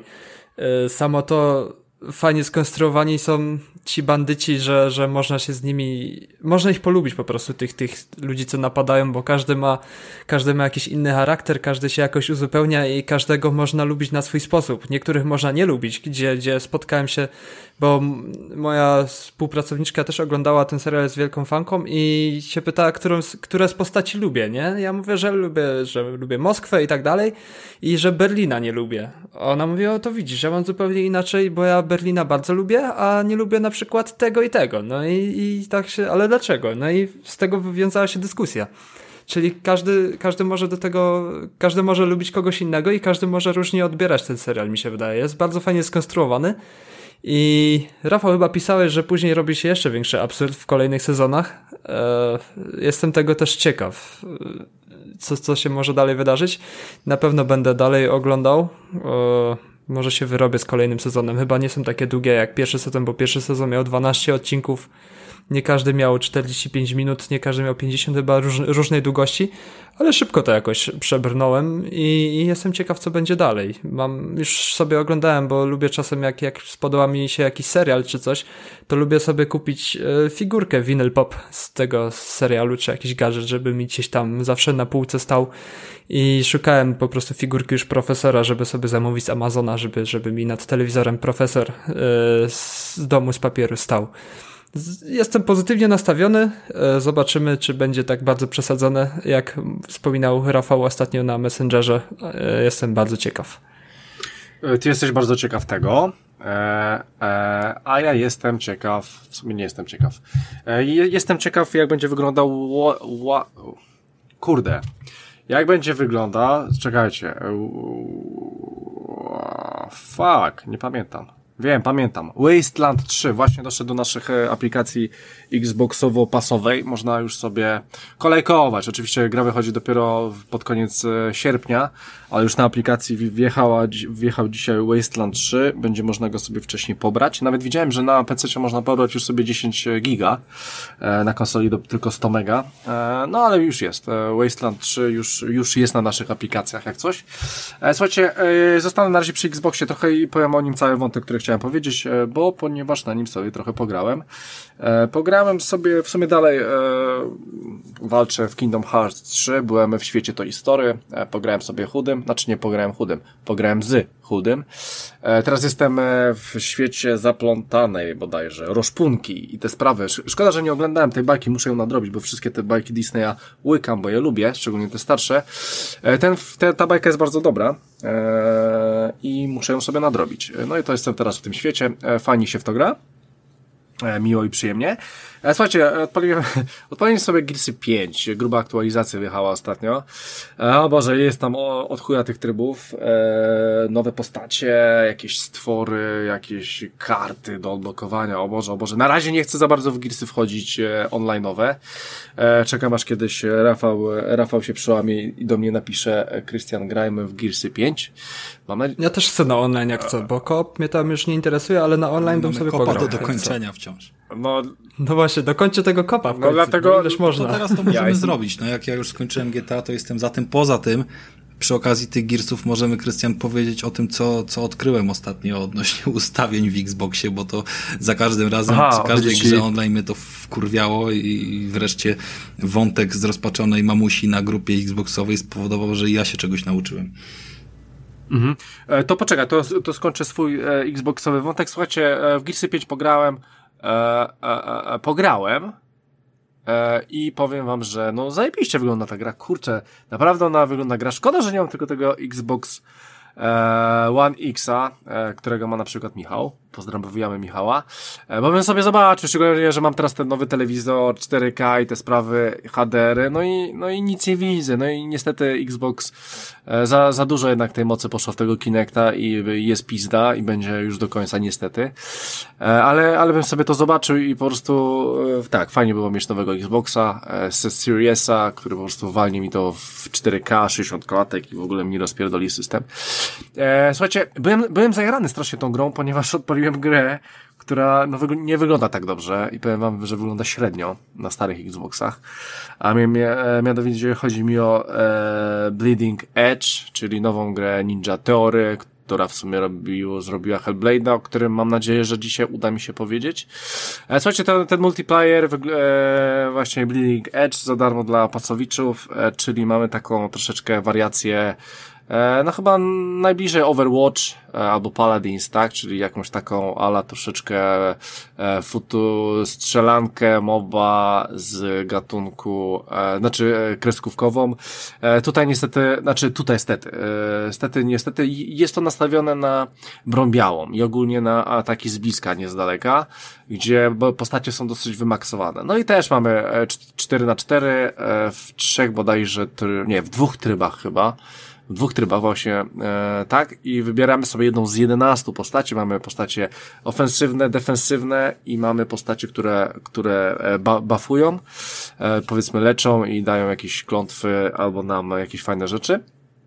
No i walczymy 4 na, 4 na 4, 4 i na przykład e, zajmujemy pola, musimy się w nich utrzymać. No i ta akcja jest nastawiona e, na ataki z bliska, na robienie uników, aczkolwiek e, też są postacie, które strzelają z daleka, więc, e, więc to w zależności jak chcecie grać. No i oczywiście jakaś tam postać z tyłu e, kolejna będzie stała i na przykład was cały czas leczyła, wy będziecie walczyli. No i mniej więcej na tym, na tym ta gra polega. Słuchajcie, nie jest to zła gra. E, powiem wam, że nie jest e, to zła gra, aczkolwiek faktycznie no, jest na początku i jest bardzo mało zawartości. No 11 postaci w tego typu grze, gdzie w Overwatchu chyba na wstępie było z 18 albo 20, no to, no to, to jest dramat. E, I to dosyć spory. Jeżeli chodzi o plansze, to, to plansze są w porządku. Jeszcze mi się jakoś tam nie powtórzyła, aczkolwiek już grałem parę godzin. Ale e, no tryby, tak? Tylko dwa, dwa tryby. Właśnie mamy przejmowanie tych poli na czas, e, pól na czas i oczywiście tam jakieś punkty, plus jeszcze mamy e, takie rzeczy, już, już nie pamiętam jak to dokładnie się nazywało, ale, ale są pewne elementy, które trzeba zbierać na planszy i one też wypadają z przeciwników i później trzeba je oddawać w pewne miejsca i to jest taki mniej więcej tryb. E, on się tam jakoś nazywał. No co, jeżeli chodzi o, o to, to na początku jest dosyć gruby samouczek, fajnie jest go przejść. E, bo tam podznacie wszystkie te e, podstawy, e, podstawy te, całej tej walki i, i tego, jak się w tym świecie, w tej grze poruszać. Poza tym, no, każda postać jest bardzo zróżnicowana. Ma trzy różne kompletnie ataki, plus jeszcze ma specjala, który nam się ładuje. E, plus jeszcze ma ten atak normalny, który robicie na inne sposoby. No poza tym oczywiście różne upgrade'y, czyli mamy w tych e, postaciach, e, postaci nam levelują i możemy odkrywać w nich dodatkowe rzeczy na zasadzie jakichś umiejętności, skilli, które możemy mieć tylko trzy, więc później, jeżeli odblokujemy je na tyle dużo w danej postaci, to można sobie jakiegoś fajne, fajne kombo z nich pewnie wyczynić. E, tak, no słuchajcie, no gra jest na początku, e, ja bym nawet powiedział, że to taka troszeczkę beta jest. E, i powiem wam, że e, no widzę, widzę teraz, że Xbox faktycznie ma 900p, bo 900p jest w tej grze. I ja to dostrzegam na moim 65-calowym telewizorze teraz. Może gdybym miał tą 40 swoją poprzednią, którą miałem jeszcze tydzień temu, to może bym tego nie zauważył, ale już na, na tym no niestety widać i faktycznie no razi mnie troszeczkę ta, ta pikseloza tych 900p. E, no grafika jest jaka jest ze względu na to, że mamy dynamiczną rozgrywkę i to jest gra typowo online. E, no ale powiem wam szczerze, że, że wciągnęło mnie to trochę i grubo pograłem sobie w to i jeszcze będę grał, e, na pewno będę sobie jeszcze to śmigał, no ale jak odpaliłem sobie Gearsy, no to przepaść. Jeżeli chodzi o, technolo o technologię, to przepaść. E, a szkoda, a szkoda. E, no ale daje tej grze szansę, wy też powinniście, bo gra jest za darmo w Game Passie, można sobie odpalić multiplayera, sobie troszeczkę pocisnąć. przyjemnie się, przyjemnie się w to gra. jak macie w Game Passie, polecam. Jak nie macie, to nie polecam. Przynajmniej nie teraz. No musi chyba upłynąć dobry rok, żeby ta gra się rozwinęła, jeżeli ma zamiar się jeszcze rozwijać. E, tak, to opowiedziałem wam o Bleeding Edge i w sumie jeżeli chodzi o Xboxa, to tyle. Nie będę mówił o, o, o gazecie póki co, bo nie mamy na to czasu. E, Rafale, coś tam u ciebie jeszcze? Nie, ja pasuję. Już wszystko zdecydowanie. E, Michael? To ja tylko jeszcze powiem szybko, że grałem w Metro Exodus, bo na pewno chciałbym trochę więcej e, opowiedzieć w następnych odcinkach, kiedy przejdę dalej. Mhm. E, idąc za ciosem czytania trylogii Metro Dmitrij Gluchowskiego, postanowiłem zagrać Metro Exodus i jak mnie trochę jestem zmieszany, bo mi się wątki nie zgadzają z książką i, i myślę, że to jest normalne czasem, że, że w grach nie wszystko musi być tak jak w książce, ale rozumiem, akceptuję. E, klimat mnie zmiażdżył. E, musiałem się trochę przeczołgać przez, przez e, intro, przez prolog i trochę już odpychało mnie, ale jak już zacząłem tą rozgrywkę, że tak to określę właściwą, to klimat mnie zmiażdżył i wbił w ziemię i naprawdę eksploracja tego świata jest mega zajebista eee. i chciałbym, żeby kiedyś Fallout tak wyglądał. Michale, a na jakim grasz poziomie? Gram na normalnym i na początku gierka zachodziła mi za skórę, ale opanowałem już mniej więcej e, system, jaki, jakim gra się rządzi i tak dalej, czyli, czyli te zbieranie naboi, ekwipunku, czyszczenie maski, naprawianie maski, po prostu lutowanie, zwiedzanie i tak dalej. I chyba sobie przeskoczę na wyższy poziom, żeby naprawdę, żeby mnie zmuszało do podejścia skradankowego w tym, co tam jest i tak dalej. Ja w, ja w ogóle jak grałem w te metro, to grałem właśnie na najwyższym poziomie, do platyny. E, I powiem ci, że no to już robi się taki survival trochę. I jest tak, że stara się unikać tych przeciwników, unikać konfrontacji. Plus jeszcze chyba dochodzi jakiś, jakaś opcja z radarem. Już kurczę nie pamiętam, czy nie mam tego radaru, czy on jest troszeczkę inny. E, faktem jest, że po prostu to jest zupełnie inna gra. Tak mi się wydaje, bo, bo zupełnie inaczej do tego podchodzę. Na ja tam nie wjeżdżam. Ja, ja uciekam. Uciekam od przeciwników jak najmniej konfrontacji. No już zauważyłem to, że na Jana nie ma sensu, więc też staram się tak bardzo... Nie wiem dlaczego, ale ta, ta cała operacja w ekwipunku mi bardzo The Last of Us przypominałem, że ten plecak po prostu się tam gdzieś kładzie na stół i się robi apteczki, naboje się tworzy i tak dalej. Broń edytuje, to gdzieś mi tam zawsze Last of, Last of Us trąci Falloutem, i ze wszystkiego gra czerpie chyba po troszku. Ale gdzie jestem za, zawiedziony trochę to, to ociężałością sterowania, bo ostatnio długie godziny spędziłem właśnie przy Doomie, gdzie wszystko jest bardzo gładkie i płynne i dużo godzin spędziłem przy Modern Warfare, gdzie po prostu Modern Warfare i Doom to są takie gry, które słyną z tego, że, że są lekkie w sterowaniu i bardzo dynamiczne i przejście do Metro Exodusa to był na początku taki cios w ryj, jeśli o sterowanie chodzi. Naprawdę ciężko się przestawić, ale po, po, po kilku godzinach rozgrywki jest coraz lepiej. I na pewno do tej gry wrócę. Nie, nie chcę teraz zajmować dużo czasu, skoro będę chciał wrócić, więc przekazuję ci, ci mikrofon. Okej, okay, a, a powiedz mi, grałeś poprzednie Metra? Niestety nie grałem, ale widziałem, że na a, Switchu... A wszystko jest w pasie, wiesz o tym. Tak? Wszystko jest w pasie? No, wszystkie metra masz w pasie. O kurde, to bierę. To będę... No, a ty grałeś no, poprzednie? Bo ja się zastanawiam cały czas, no czy właśnie nie, właśnie nie. czy zacząć od tych poprzednich. Tak, ja, ja, powiem ci, że no kurczę, no ja bym jednak zagrał e, e, od początku wszystkie, no bo te Ja te, zacząłem te grać pierwsze... od początku i przeszedłem powiedzmy no. tam, nie wiem, ze trzy godziny w tym pierwszym, tam przez cały samouczek, jakiś tunel potem i, i kawałek tak dalej, no to cały czas jest ten klimat bardzo mocno tunelowy, nie? Związany z tym. No to wiesz, metrem. E, wszystkie, wszystkie te chyba dwa poprzednie metra, e, z, z, tego co się orientuję, to wszystko jest właśnie w podziemiach i tego typu rzeczach. No w tym najnowszym Exodusie wychodzisz na tą powierzchnię. A ile Więc było tych poprzednich części? Dwa. Były... E, dwa Michale były. E, bo jeszcze do... było Last Light, to też chyba była. Tak, no bo to jest e, druga część. Aha, czyli Aha, jest, ma, masz myślę... tak, masz 2033 to była pierwsza część, Last Light to jest druga część, a Exodus to jest trzecia część. A nie było ta... 34 gdzieś tam pomiędzy jeszcze? Tak mi się wydaje. Nie, z książką się pewien? pojebało. Nie, nie, nie. E, by, były te dwie części, Exodus jest trzecią, więc spokojnie można sobie to na, na legalu naro, e, nadrobić. Szczególnie, że poprzednie części bardzo dobrze wyglądają. One były podrasowane. Ty masz Xboxa, e, Xboxa Xa, więc ja myślę, że oni tam wjebali, masz ładną grafikę, bo... Wiem, tak, wyjebało na... mnie z butów, aż musiałem screeny robić. Tak, wiem, wiem Szukałem na... ściany na glebie, naprawdę. Tak, tylko że mówisz o Exodusie, a ja mówię jeszcze o tych poprzednich, że tam też pamiętam, jak to wychodziło na kompy, to wszyscy się jarali tą grafiką i że trzeba być, mieć spoko sprzęt, więc e, to będzie u ciebie dobrze też wyglądało, nie? E, to to mówię. E, tak, tak, tak, tak. Ty, Rafał, coś jeszcze chciałeś do mnie? Nie, nie, nie. O nie, tym nie. metro? Dobra, więc słuchajcie, ja chcę powiedzieć, przy, przy, zaraz przejdę do meritum swojego Hyde Parku, czyli telewizor i wszystko, co z nim związane, ale chciałem jeszcze powiedzieć o jednej rzeczy, o HBO Go, ponieważ parę tygodni temu słuchacz nas o to prosił i mamy e, pewnego rodzaju odzew i po, powiem wam, co zrobić, żeby mieć HBO Go za granicą, poza Polską, więc na przykład w Niemczech. Też tak można zrobić, albo można to zrobić też w Anglii, albo gdziekolwiek na świecie. Nie, nie wiem, czy w Stanach to działa. Nie wiem, wiem, że w Europie na pewno to działa. Więc słuchajcie, e, co ja zrobiłem? Ja zrobiłem sobie coś takiego, że oczywiście HBO Go na telewizorze niestety nie mam, ale mam, e, ale mam to na czymś takim, co się nazywa konsola PlayStation 4, pod warunkiem, że macie polskie konto na polskim storze. Więc wchodzicie sobie na polski store i możecie sobie pobrać e, na legalu jakiś TVN Player, i Play TV, jakieś te pedały polskie, plus HBO Go.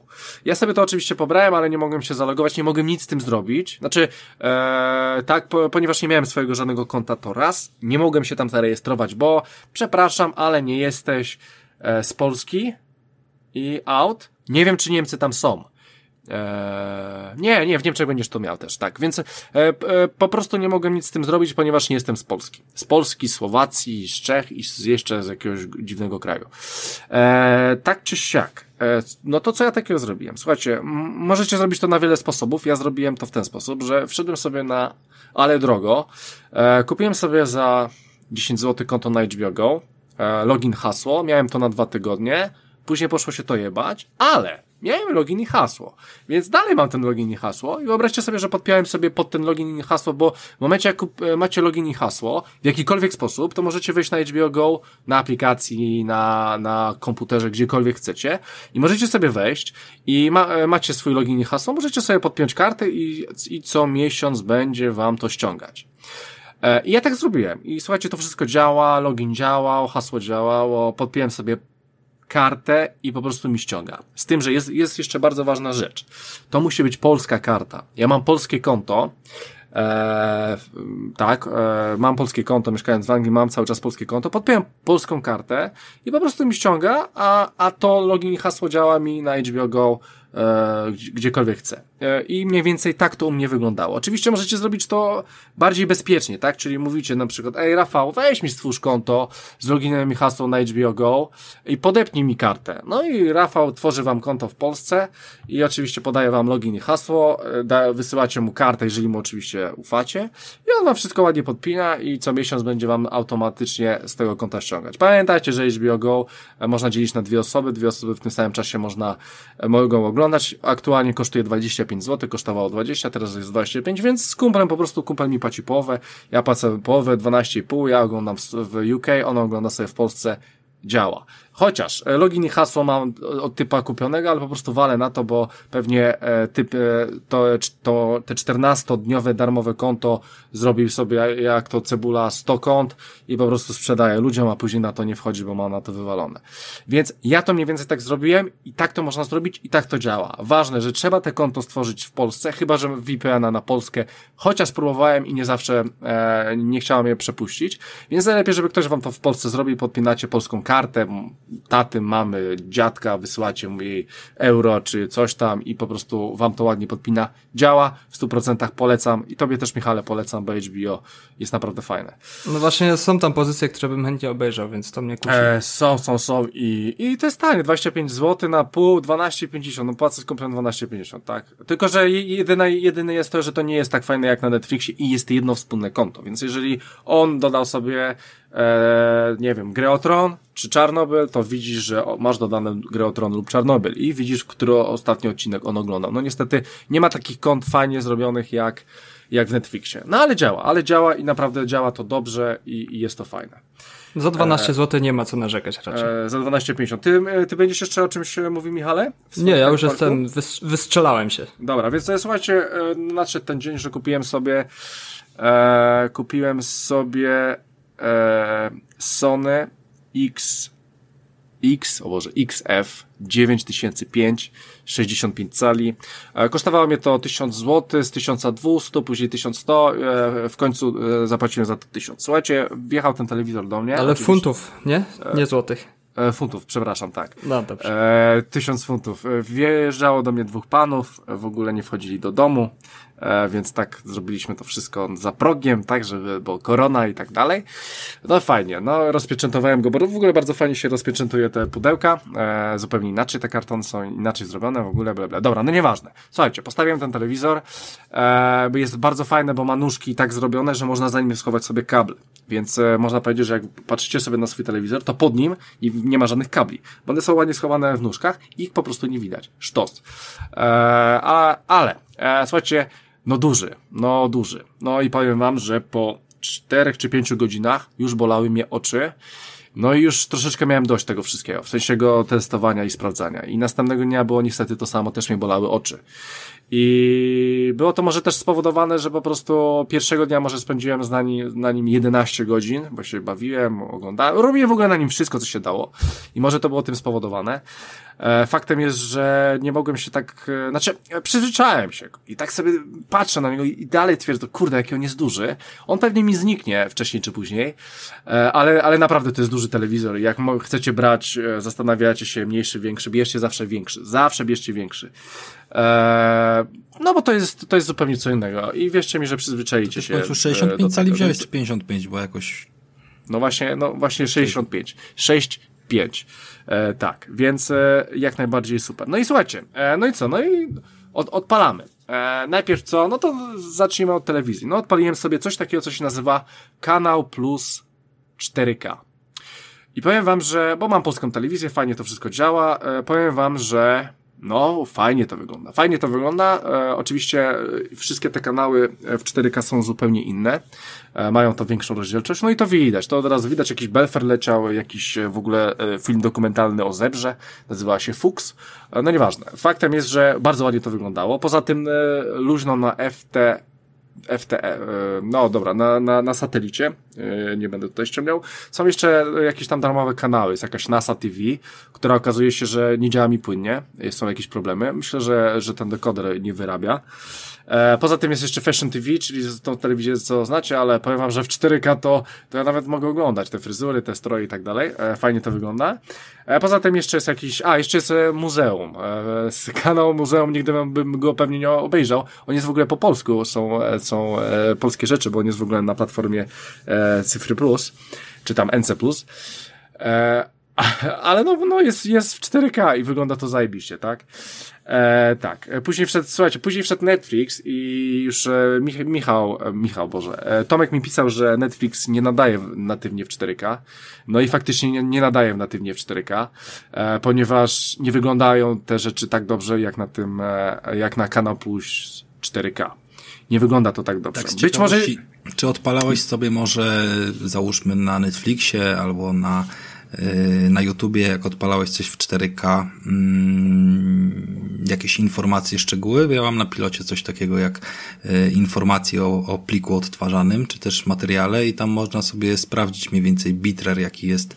Y, tak, to jest ogromna Rafale. różnica pomiędzy Netflixem, załóżmy, a no, przepustowość cała, jaka tutaj idzie między Netflixem a YouTube'em, to, to jest dramat. Na korzyść? Na korzyść YouTube'a. YouTube'a, no właśnie. No ale warto że... zaznaczyć, że teraz ogólnie Netflix jest okrojony z tak. bitrate'u właśnie przez koronawirusa. E, Więc tak. musisz chyba poczekać z tym testem trochę, aż to się wszystko to skończy nie, i wszystko nie, nie, ruszy. Ten test, wiesz, on ci dalej wyświetla, że nadaje po rozdzielczości 2160. Okrojenie polega na tym, że ci nie wchodzi na te 2160 w ogóle.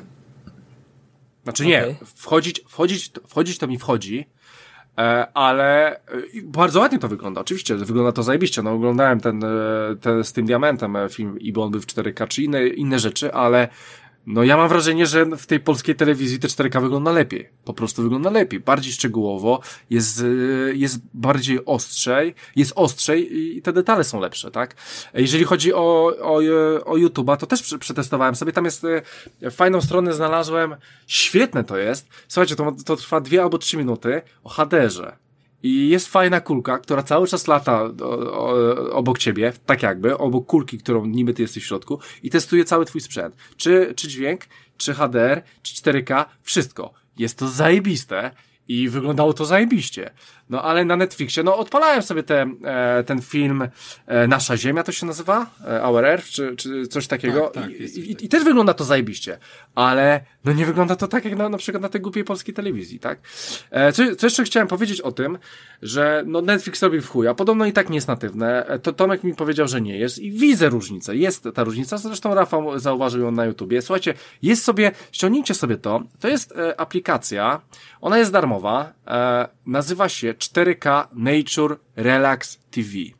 I to jest aplikacja, która pokazuje wam, no na przykład Słowenię sobie oglądałem, 3 minutki w relaksującej muzyce, 3 minutki, bo jest za darmo, no, normalnie by to trwało godzinę i jak to kurwa wygląda. Sztos. I nawet macie jakieś e, warszawskie zoo, albo różnego tego typu rzeczy. Tam jest chyba 50 filmów za darmo i tam to robi, robi robotę. 4K Nature Relax TV, zobaczcie czy macie. E, i tam dopiero tam dopiero poka e, pokazują naprawdę tą całą możliwość 4K, jak to zajebiście wygląda. Są w ogóle też e, zaznaczone filmy w, w HDR-ze, ale no niestety darmowa opcja nie pozwala obsłużyć e, tych filmów, tak? Ale, ale wow, wygląda to zajebiście. Więc Netflix robi w chuja. Pamiętam, że na HBO wygląda ja to całkiem... Ja się tylko wtrącę odnośnie no, no, mów, tego mów. pod kątem badania tej jakości. Ja to sprawdzałem nie tylko pod kątem tego, jak, e, jak wygląda sam ten film, ale też pod mhm. kątem tego, jak, e, jak dużo to pobiera transferu podczas, wiesz, e, podczas streamowania czegoś takiego. I sprawdzałem sobie, wiesz, ile zajmuje film 4K i tak dalej. No to normalnie natywnie około tej godziny powinno to zajmować około 25 giga. E, filmy, które są na Blu-rayach mają szansę zmieścić się tam przy trzywarstwowych e, płytach 92 giga, czyli tam z zapasem delikatnym 3 godziny materiałów, tak? Czy, czy coś więcej.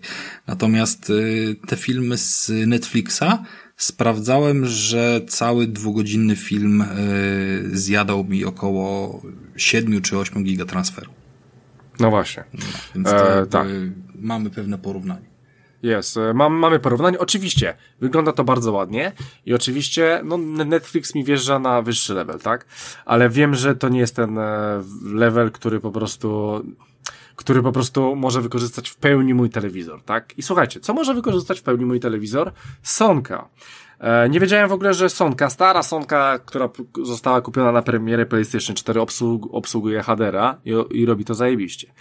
Ale Miałem pewien problem, jeżeli chodzi o PlayStation VR, o którym nawet pisałem na, na grupie bezimiennego, że po prostu on nie, on nie przewala dalej łącza HDR. Więc niestety E, bo do, do PlayStation VR mamy tą kostkę. No i ona niestety nie przewala dalej do telewizora HDR, więc muszę bezpośrednio olać ją, zeskipować ją i z konsoli HDMI bezpośrednio do telewizora, żeby mieć tego HDR-a.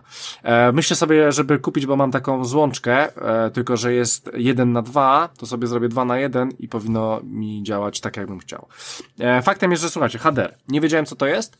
E, no to co, no to co, no to Tomek mi, pozdrawiamy Tomka, e, Tomek mi oczywiście powiedział Horizon. No i słuchajcie, ściągnąłem sobie Horizon, zagrałem sobie Horizon, no i był what the fuck. I, i faktycznie, to jest to, o czym e, mówimy. Wchodzimy, wchodzimy w taką paletę barw, która, światła, która po prostu e, jest w pewien sposób e, e, w stanie nas w jakiś sposób oślepić e, zrobi nam się nieprzyjemnie, no po prostu tak jak słońce na nas pada w różnych odcieniach.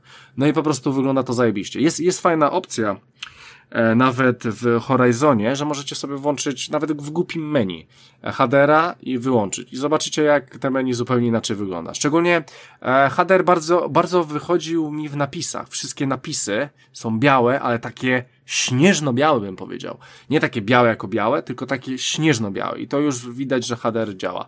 E, no i słuchajcie, ja tam, ja tam e, sporo sobie pograłem w tego Horizona. Ja go w ogóle wcześniej nie odpalałem, więc nie wiedziałem na to mam zwrócić uwagę, no ale, ale rewelacja, no po prostu jak mnie to wszystko oślepia, jak to fajnie współigra, e, wszystkie te cienie też, światła przenikające przez, e, przez liście i tak dalej, i tak dalej, I po prostu e, zachody słońca, bo tam często są zachody słońca i e, świetnie, no po prostu HDR to jest nowa jakość i powiem wam, że e, to naprawdę dużo daje, w sensie, że to jest taka duża jakość jak e, rozdzielczość, o których mówimy, Full HD 4K, tak samo HDR daje tak samo dużo, jak może, nie no, może, może więcej nie pokuszę się o stwierdzenie, że więcej, ale ta technologia daje naprawdę dużo, jeżeli chodzi o, o odbiór gier, e, poza, poza po prostu naszą konsolą, która po prostu ro, daje nam detale, ale HDR daje nam dodatkowe spektrum odcieni i, i to jest dla mnie, osobiście jest to coś zupełnie innego i zupełnie nowego i zupełnie zajebistego.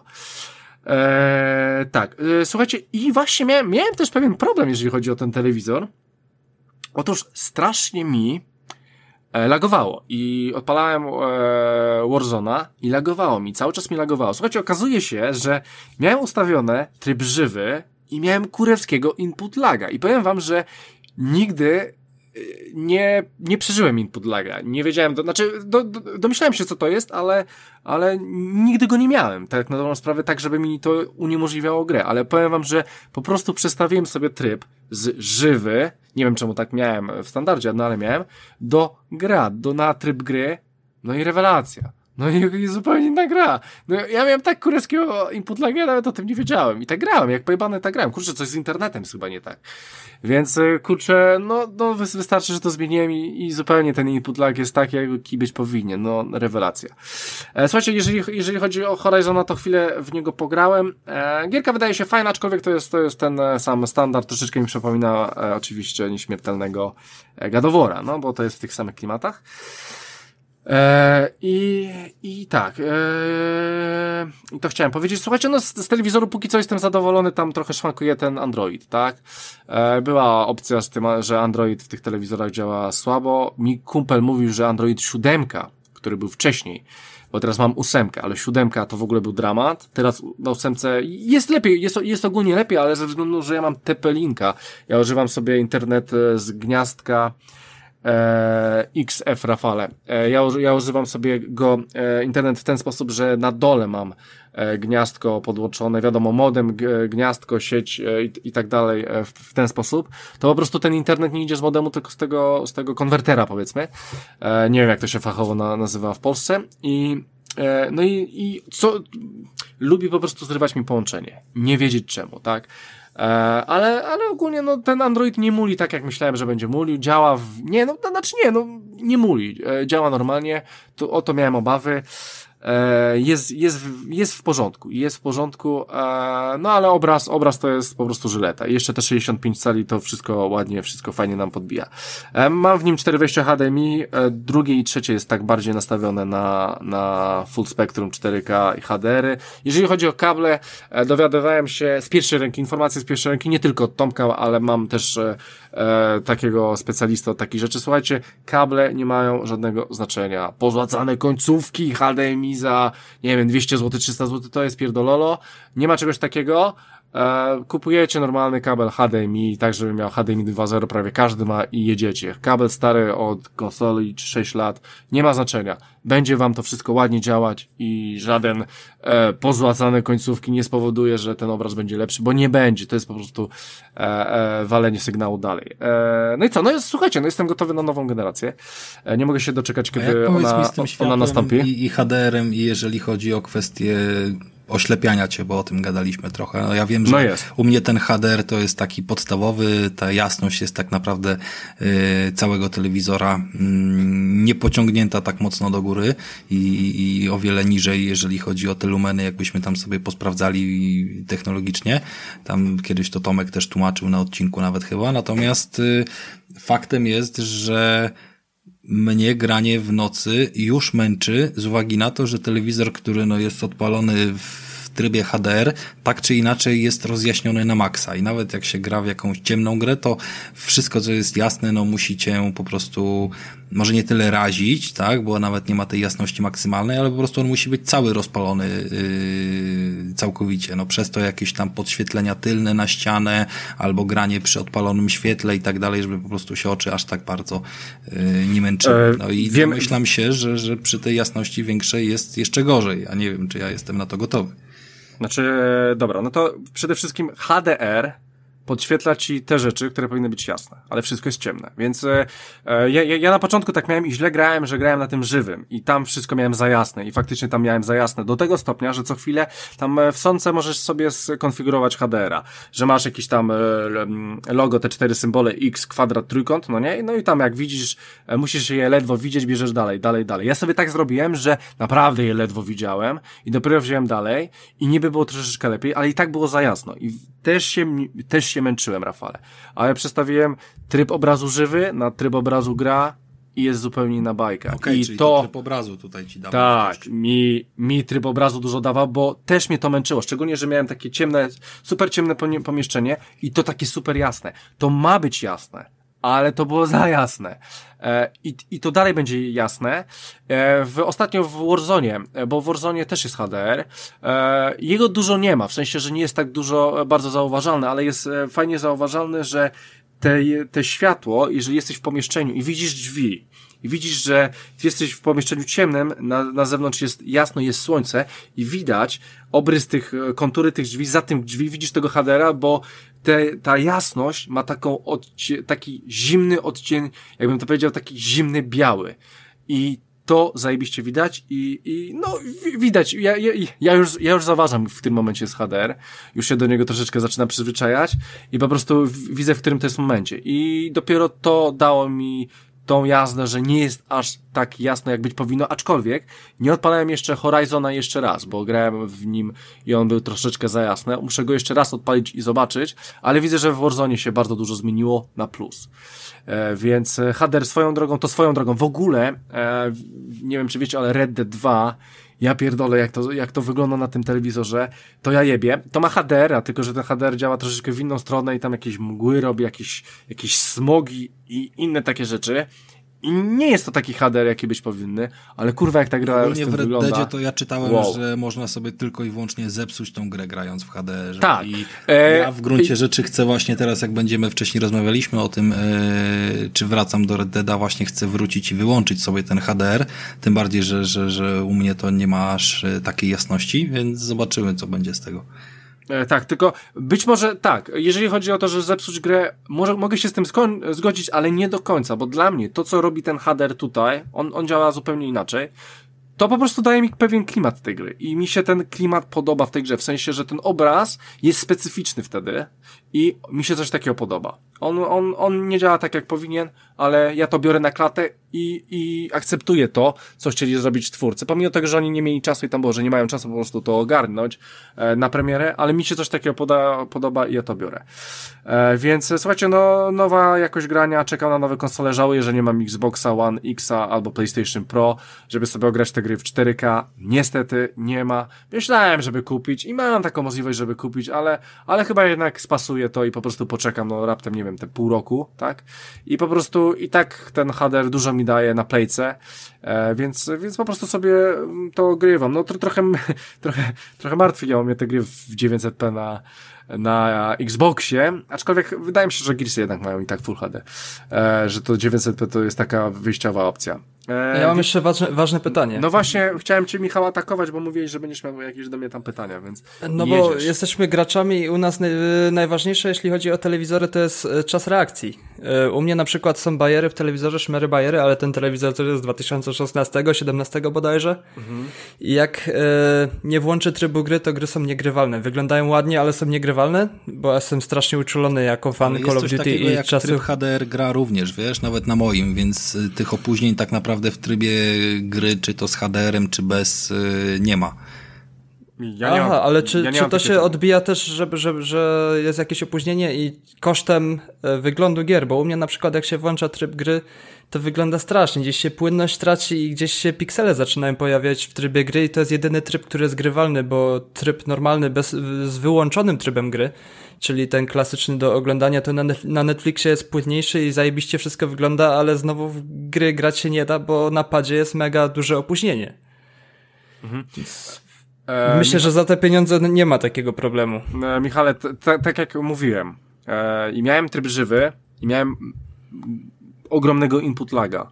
Wyłączyłem ten tryb i nie mam input laga, i ten input lag przejawiał mi się głównie w multiplayerze, bo miałem wrażenie, że mam lagi, że ta gra kurwa skacze. I wyłączyłem to kurestwo i było zupełnie inaczej. Nie skakała mi ta gra. Jeżeli chodzi o sam obraz, to zauważyłem, że po prostu wiecie jak jest. E, e, każdy to pewnie doświadczył. U, u, e, odpalacie sobie telewizor i macie powiedzmy obraz standardowy albo macie obraz żywy. Po prostu macie jakiś tam większy kontrast albo nawet na normalnym poziomie. I w tym momencie zmieniacie sobie na obraz kino i widzicie, że ten obraz robi, e, e, obraz wam się robi troszeczkę ciemniejszy, wchodzi taki specjalny filtr, taki ciemny, ala brązowy, tego typu rzeczy. I mniej więcej miałem tak na początku z, z, e, Boże, z tym jak zmieniałem sobie e, ten obraz na konsoli, na właśnie PlayStation 4. Jak grałem w, w Warzona, bo mnie zaczęło to wkurwiać i zobaczyłem, że mam za, za mocno to i zmieniłem sobie i też miałem taki filtr, czułem, że jakiś kinowy, ale kurczę, zobaczyłem, że faktycznie te detale są ostrzejsze, że to wszystko jest lepsze, pomimo tego mniejszego kontrastu, ale to wszystko jest takie, jakie być powinno. Sony, słuchajcie, Sony to jest, to jest typ, to jest telewizor. Sony wie, że bardzo często ludzie do Sony biorą sobie też konsole i tam input lag był zawsze bardzo ważną sprawą. Ja miałem poprzedni telewizor KD 60, 653 chyba, już nie pamiętam, KDL 42, 60, 653 i tam był, ten telewizor brałem też ze względu na to, że tam był naprawdę mały input lag. I ten telewizor też, też, też wziąłem pod tym kątem. I to pięknie działa. Słuchajcie, bierzecie sobie tryb gra i macie idealnie. Tam nic kurwa nie trzeba ruszać, zmieniać i tak dalej. HDR odpalacie e, tylko w konsoli, a w grach robi się praktycznie z automatu. Jak ja odpaliłem sobie chociażby Red Dead już na nowym telewizorze, już ten HDR sam mi się włączył w menu, nie musiałem nawet nic zmieniać. On, gra już mi się cała odpaliła z HDR-em. On to, on to wyczuwa, on to od razu przestawia i on to po prostu wam e, wciska i macie tak grać. I E, tak, trzeba zmienić sobie na tryb gry, tak jak macie w e, telewizorze to jest optymalna rzecz. To, to jest głównie właśnie pod input lag. Eee, no pewnie jakieś dodatkowe technologie do tego dochodzą, ale ja po prostu się w tym e, nie, nie, nie orientuję. Więc Michale, nic nie możesz z tym zrobić. Masz specjalny tryb gry, każdy telewizor ma, e, szczególnie ten, te nowsze i tam już jest wszystko ogarnięte. Jedynie co to możesz zrobić jaśniej, ciemniej i tyle. E, tak, ka każdy telewizor coś takiego ma. Ty masz Samsunga chyba, Michał, tak? Ja mam Samsunga. No, sa Samsung Ale modelu ci z głowy nie powiem, bo Nie, ja no. nie wiem. Nie wiem, kim trzeba być, żeby modele telewizorów zapamiętywać. Eee, Te wszystkie numerki. E, tak, e, powiem wam, że jeszcze e, fajnie jest e, w tym telewizorze to, że można sobie do niego do, e, dokupić, e, można sobie do niego dokupić mm, e, tą taką listwę, ala ten buffer, taką listwę. I ona jest specjalnie zmontowana do tego modelu, że nakłada się ją na te stópki, na, na, na ten, e, no, na to, co podtrzymuje telewizor na stole, tak? Więc mo- można powiedzieć, że to zakrywa wam już całkiem to, e, te, te nogi tego telewizora i wygląda to zajebiście, ale kumpel mi powiedział, że no niestety moc e, tych głośników nie jest jakaś powalająca, że, że ogólnie, że fajnie, że do, że do kina, ale tak do słuchania muzyki to nie. Ale wydaje mi się, że taki sprzęt i tak nie jest do słuchania muzyki. Faktem jest, że To coś ile takiego ten jest. telewizor kosztował? E, No mnie kosztował 1000 funtów. Miałem tak, 1200, e, koronawirus e, minus 100 funtów, plus Sony dała jakąś obniżkę 10% z Sony. I za, pomimo tego, że w jakimś normalnym sklepie go kupiłem, ale, ale była tam użyj Sony 10 discount coś tam, użyłem to i zapłaciłem dokładnie 990 funtów. No to u nas normalnie, nie wiem po ile teraz jest funt, u nas normalnie Taniej. na Allegro widzę, że piątaka stoi. E, piątaka, a e, kolega mi wysyłał też, bo ja mu powiedziałem, że kupiłem i on mi wysłał, czy to. Jest promocja na 4,5 tysiąca u was. Ten, ten sam mój, 65 cali. E, nie wiem, czy jeszcze jest ta promocja, wiem, że jeszcze, nie wiem, 5 dni temu była.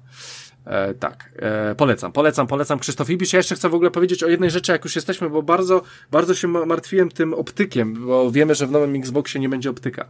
A ni niestety mam stare kino domowe. E, czytałem dużo opinii na ten temat, że z jednej strony Xbox robi dobrze, bo optyk jest już starym wejściem muzycznym e, i, i w sumie już powinien z tego zrezygnować, no bo wszyscy używamy HDMI, to się chyba dokładnie nazywa ARC. E, Mamy specjalne wejście w nowych telewizorach, ja go mam i w ten sposób idzie dźwięk. Oczywiście ten dźwięk idzie też pod HDMI normalnie i, i po prostu ja się martwiłem, że no kurczę, no nie będę miał Dolby, tak? Jeżeli wziąłbym nowego Xboxa, nie będę miał Dolby, bo e, każda moja konsola miała optyka, boże, te głośniki mam chyba z 10 lat albo i lepiej. I kurczę, no martwiłem się, że będą do wyrzucenia, a nie chcę, bo to, to jest zajebisty sprzęt. Stare, stare, ale jary. Oczywiście nie mam Dolby Atmos i nie będę miał, ale DTS-a mam i to mi naprawdę wystarcza i ja nie potrzebuję z muzyki więcej, bo nie czuję tego. Bardzo często nie gram na wykorzystanie 100% tych głośników, więc bez sensu. E, No ale Michał mnie, e, Michał, Boże, Tomek, świętej pamięci Tomek, pozdrawiamy Tomka, e, uświadomił mnie, że spokojnie mogę sobie przecież to przestawić. Faktycznie, słuchajcie, e, wziąłem sobie normalnie pod HDMI, nie wiem, Xboxa teraz e, do, do telewizora, no i optyk z telewizora wychodzi do mojego sprzętu i wszystko jest tak, jak powinno być. DTS, e, Dolby, wszystko jest. I tak martwiłem się, że się nie uda, a jednak było w porządku. Wydaje mi się, że testowałem to w starym telewizorze, ale mój stary telewizor też miał trochę lat, bo był kupiony przy PS3 jeszcze, PS4 nie było, więc też miał z 6 lat minimum. No i to E, ogarniał więc- bez problemu stary telewizor sprzed 10 lat, więc to też nie No, no powinno widzisz. być takim dramatem. To widzisz, to ja nie wiem czemu. Być może u mnie, u mnie też było to samo, ale ja w ogóle byłem pierdolnięty. Ja dalej mam taką przejściówkę, w której odpalacie do niej trzy, trzy optyki z trzech różnych sprzętów i wychodzi jeden pod, pod kino domowym i wychodziło i po prostu sobie Tylko, że przekręcałem, ustalmy, no jest pewna lecieć. różnica pomiędzy tym, czy dasz optyka nawet z przejściówką do źródła, czy puścisz jednak z HDMI do źródła. To, że będzie działało, to jest, wiesz... Ale widzę, widzę, że jest dekodowane, Rafale, bo jeżeli, Nie no, jeżeli tak, ja, to ja mam, działa, jest dekodowane, to jakby pod tym kątem wszystko działa, no ale jakby chodzi o stratę jakości dźwięku, no tutaj też Mm, no właśnie, kwestia... nie. Wydaje, wydaje mi się, że nie, bo HDMI jest sztosem ogólnie i on ma tam piękny dźwięk i, i to jest, teraz już to jest normalny standard, Rafale, to jest normalny standard. A jeżeli chodzi o to, to e, mówię, ja, ja na To przykład wytłumacz, sobie, to wytłumacz mi, No. dlaczego w tym soundbarze, który kupiłem, no, masz opcję połączenia się przez optyka z dodatkowym Mhm. kablem HDMI i dźwięk idzie przez optyka, a przez HDMI idzie sterowanie, żeby po prostu się samo włączało i wyłączało. No to chyba a jest nie- a nie możesz sobie- jakość w optyku niż w HDMI, to jest fakt. Bo w optyku Dobra, a ci to- światłowód, to jest po to ci teraz- poczekaj, poczekaj. jakość. Okej, to teraz e, Rafale powiem Ci, czy Ty masz wejście w telewizorze ten HDMI ARC? Tak. A masz to. No to w tym, w tym idzie po, podobno dźwięk sztos, właśnie Dolby Atmos, tak? W, w tym kurestwie idzie. Nie, nie wiem, czy optyk ci wywali to. Nie mam pojęcia, nie jestem ekspertem, nie wiem, e, bo nigdy czegoś takiego e, nie stosowałem, ale wiem, że ludzie rezygnują z optyków na rzecz właśnie HDMI, że to idzie tam do przodu i to jest wejście, które jest po prostu bardziej uniwersalne i jest też zajebiste, tak? Szczególnie, że masz te em, różne, e, wychodzą różne te złącza. Masz HDMI 2.0, już wyszło HDMI 2.1 i cały czas te, ta przepustowość jest coraz większa. Ty chyba, A w, że ja mam- optyk był ograniczony, Chyba, Rafale. chyba, że ja mam tak, że mam połączonego i optyka i HDMI. E, W wyborze e, źródła dźwięku w telewizorze, to jest, znaczy nie źródła, tylko wyjścia dźwięku, to jest jakby jako jedna opcja, czyli optyczny łamany na HDMI. E, I on może tak naprawdę, kurde, i tak to puszcza przez HDMI. Muszę odłączyć E, optyczny i tak, zobaczyć, czy o- działa. E, odłącz sobie, ja w ogóle dopiero to odkryłem jak, bo wkurwiało mnie, że mój mały, mały, e, boże, mój mały dekoder, bo mam nowy dekoder 4K pod Kana Plus, e, nie ma optyka. I się wkurwiłem strasznie, bo chciałem mieć tą telewizję, wiesz, wszystkie te filmy HBO, Kana Plus, e, Sport chciałem mieć w Dolby i, i nie mogę, mam tylko HDMI, ale kurczę, no HDMI też to odczytało i też to odczytało i trochę posiedziałem. Musiałem sporo poprzemieniać też i odkryć, co mam włączyć DTS-a, czy wyłączyć AC3 filtr, jakieś głupoty w tym dekoderze i w końcu mi skoczyło, bo ja mam w swoim dekoderze informację. Jeżeli coś jest stereo, to będzie stereo, jeżeli jest w Dolby, od razu mi się zmienia na Dolby. I on mnie, i ja wiem, że on mnie nie oszuka, że jeżeli to jest w Dolby, to jest w Dolby. I ja tej Dolby nie mogę wywołać z tego dekodera. Jeżeli sygnału nie ma w Dolby, to nie będę miał nigdy Dolby w nim. Nie no, I to wiem ja to po znam, prostu. jasne, że tak. No, no, no. I właśnie o, o, to, o to mi właśnie chodziło, że e, e, e, no i to odkryłem i to działa. I teraz Xbox z tego rezygnuje z tego optyka i wkur, wkurwiony byłem i bardzo mi się to nie podobało, ale odkryłem, że w sumie jest mi to niepotrzebne i, na, i nawet mam na to wyjebane, bo czytałem taki artykuł, że po prostu e, oni chcą zrezygnować z tego, bo jest stare łącze, to jest raz, HDMI jest cały czas ulepszane, jak dobrze wiemy, a, a druga rzecz, że po prostu, no, te wejście kosztuje frytki, tak? E, w ogóle parę miesięcy temu, jakbyście zobaczyli Xboxa nowego, to macie te wejście. Już na tym nowym Xboxie, który, który już jest e, produkowany, nie ma. No i głównie też chodziło o to, że może te wejście kosztuje 5 dolarów, tak? Ale przy 5 milionach sprzedanych egzemplarzy oni będą 25 milionów dolarów do przodu.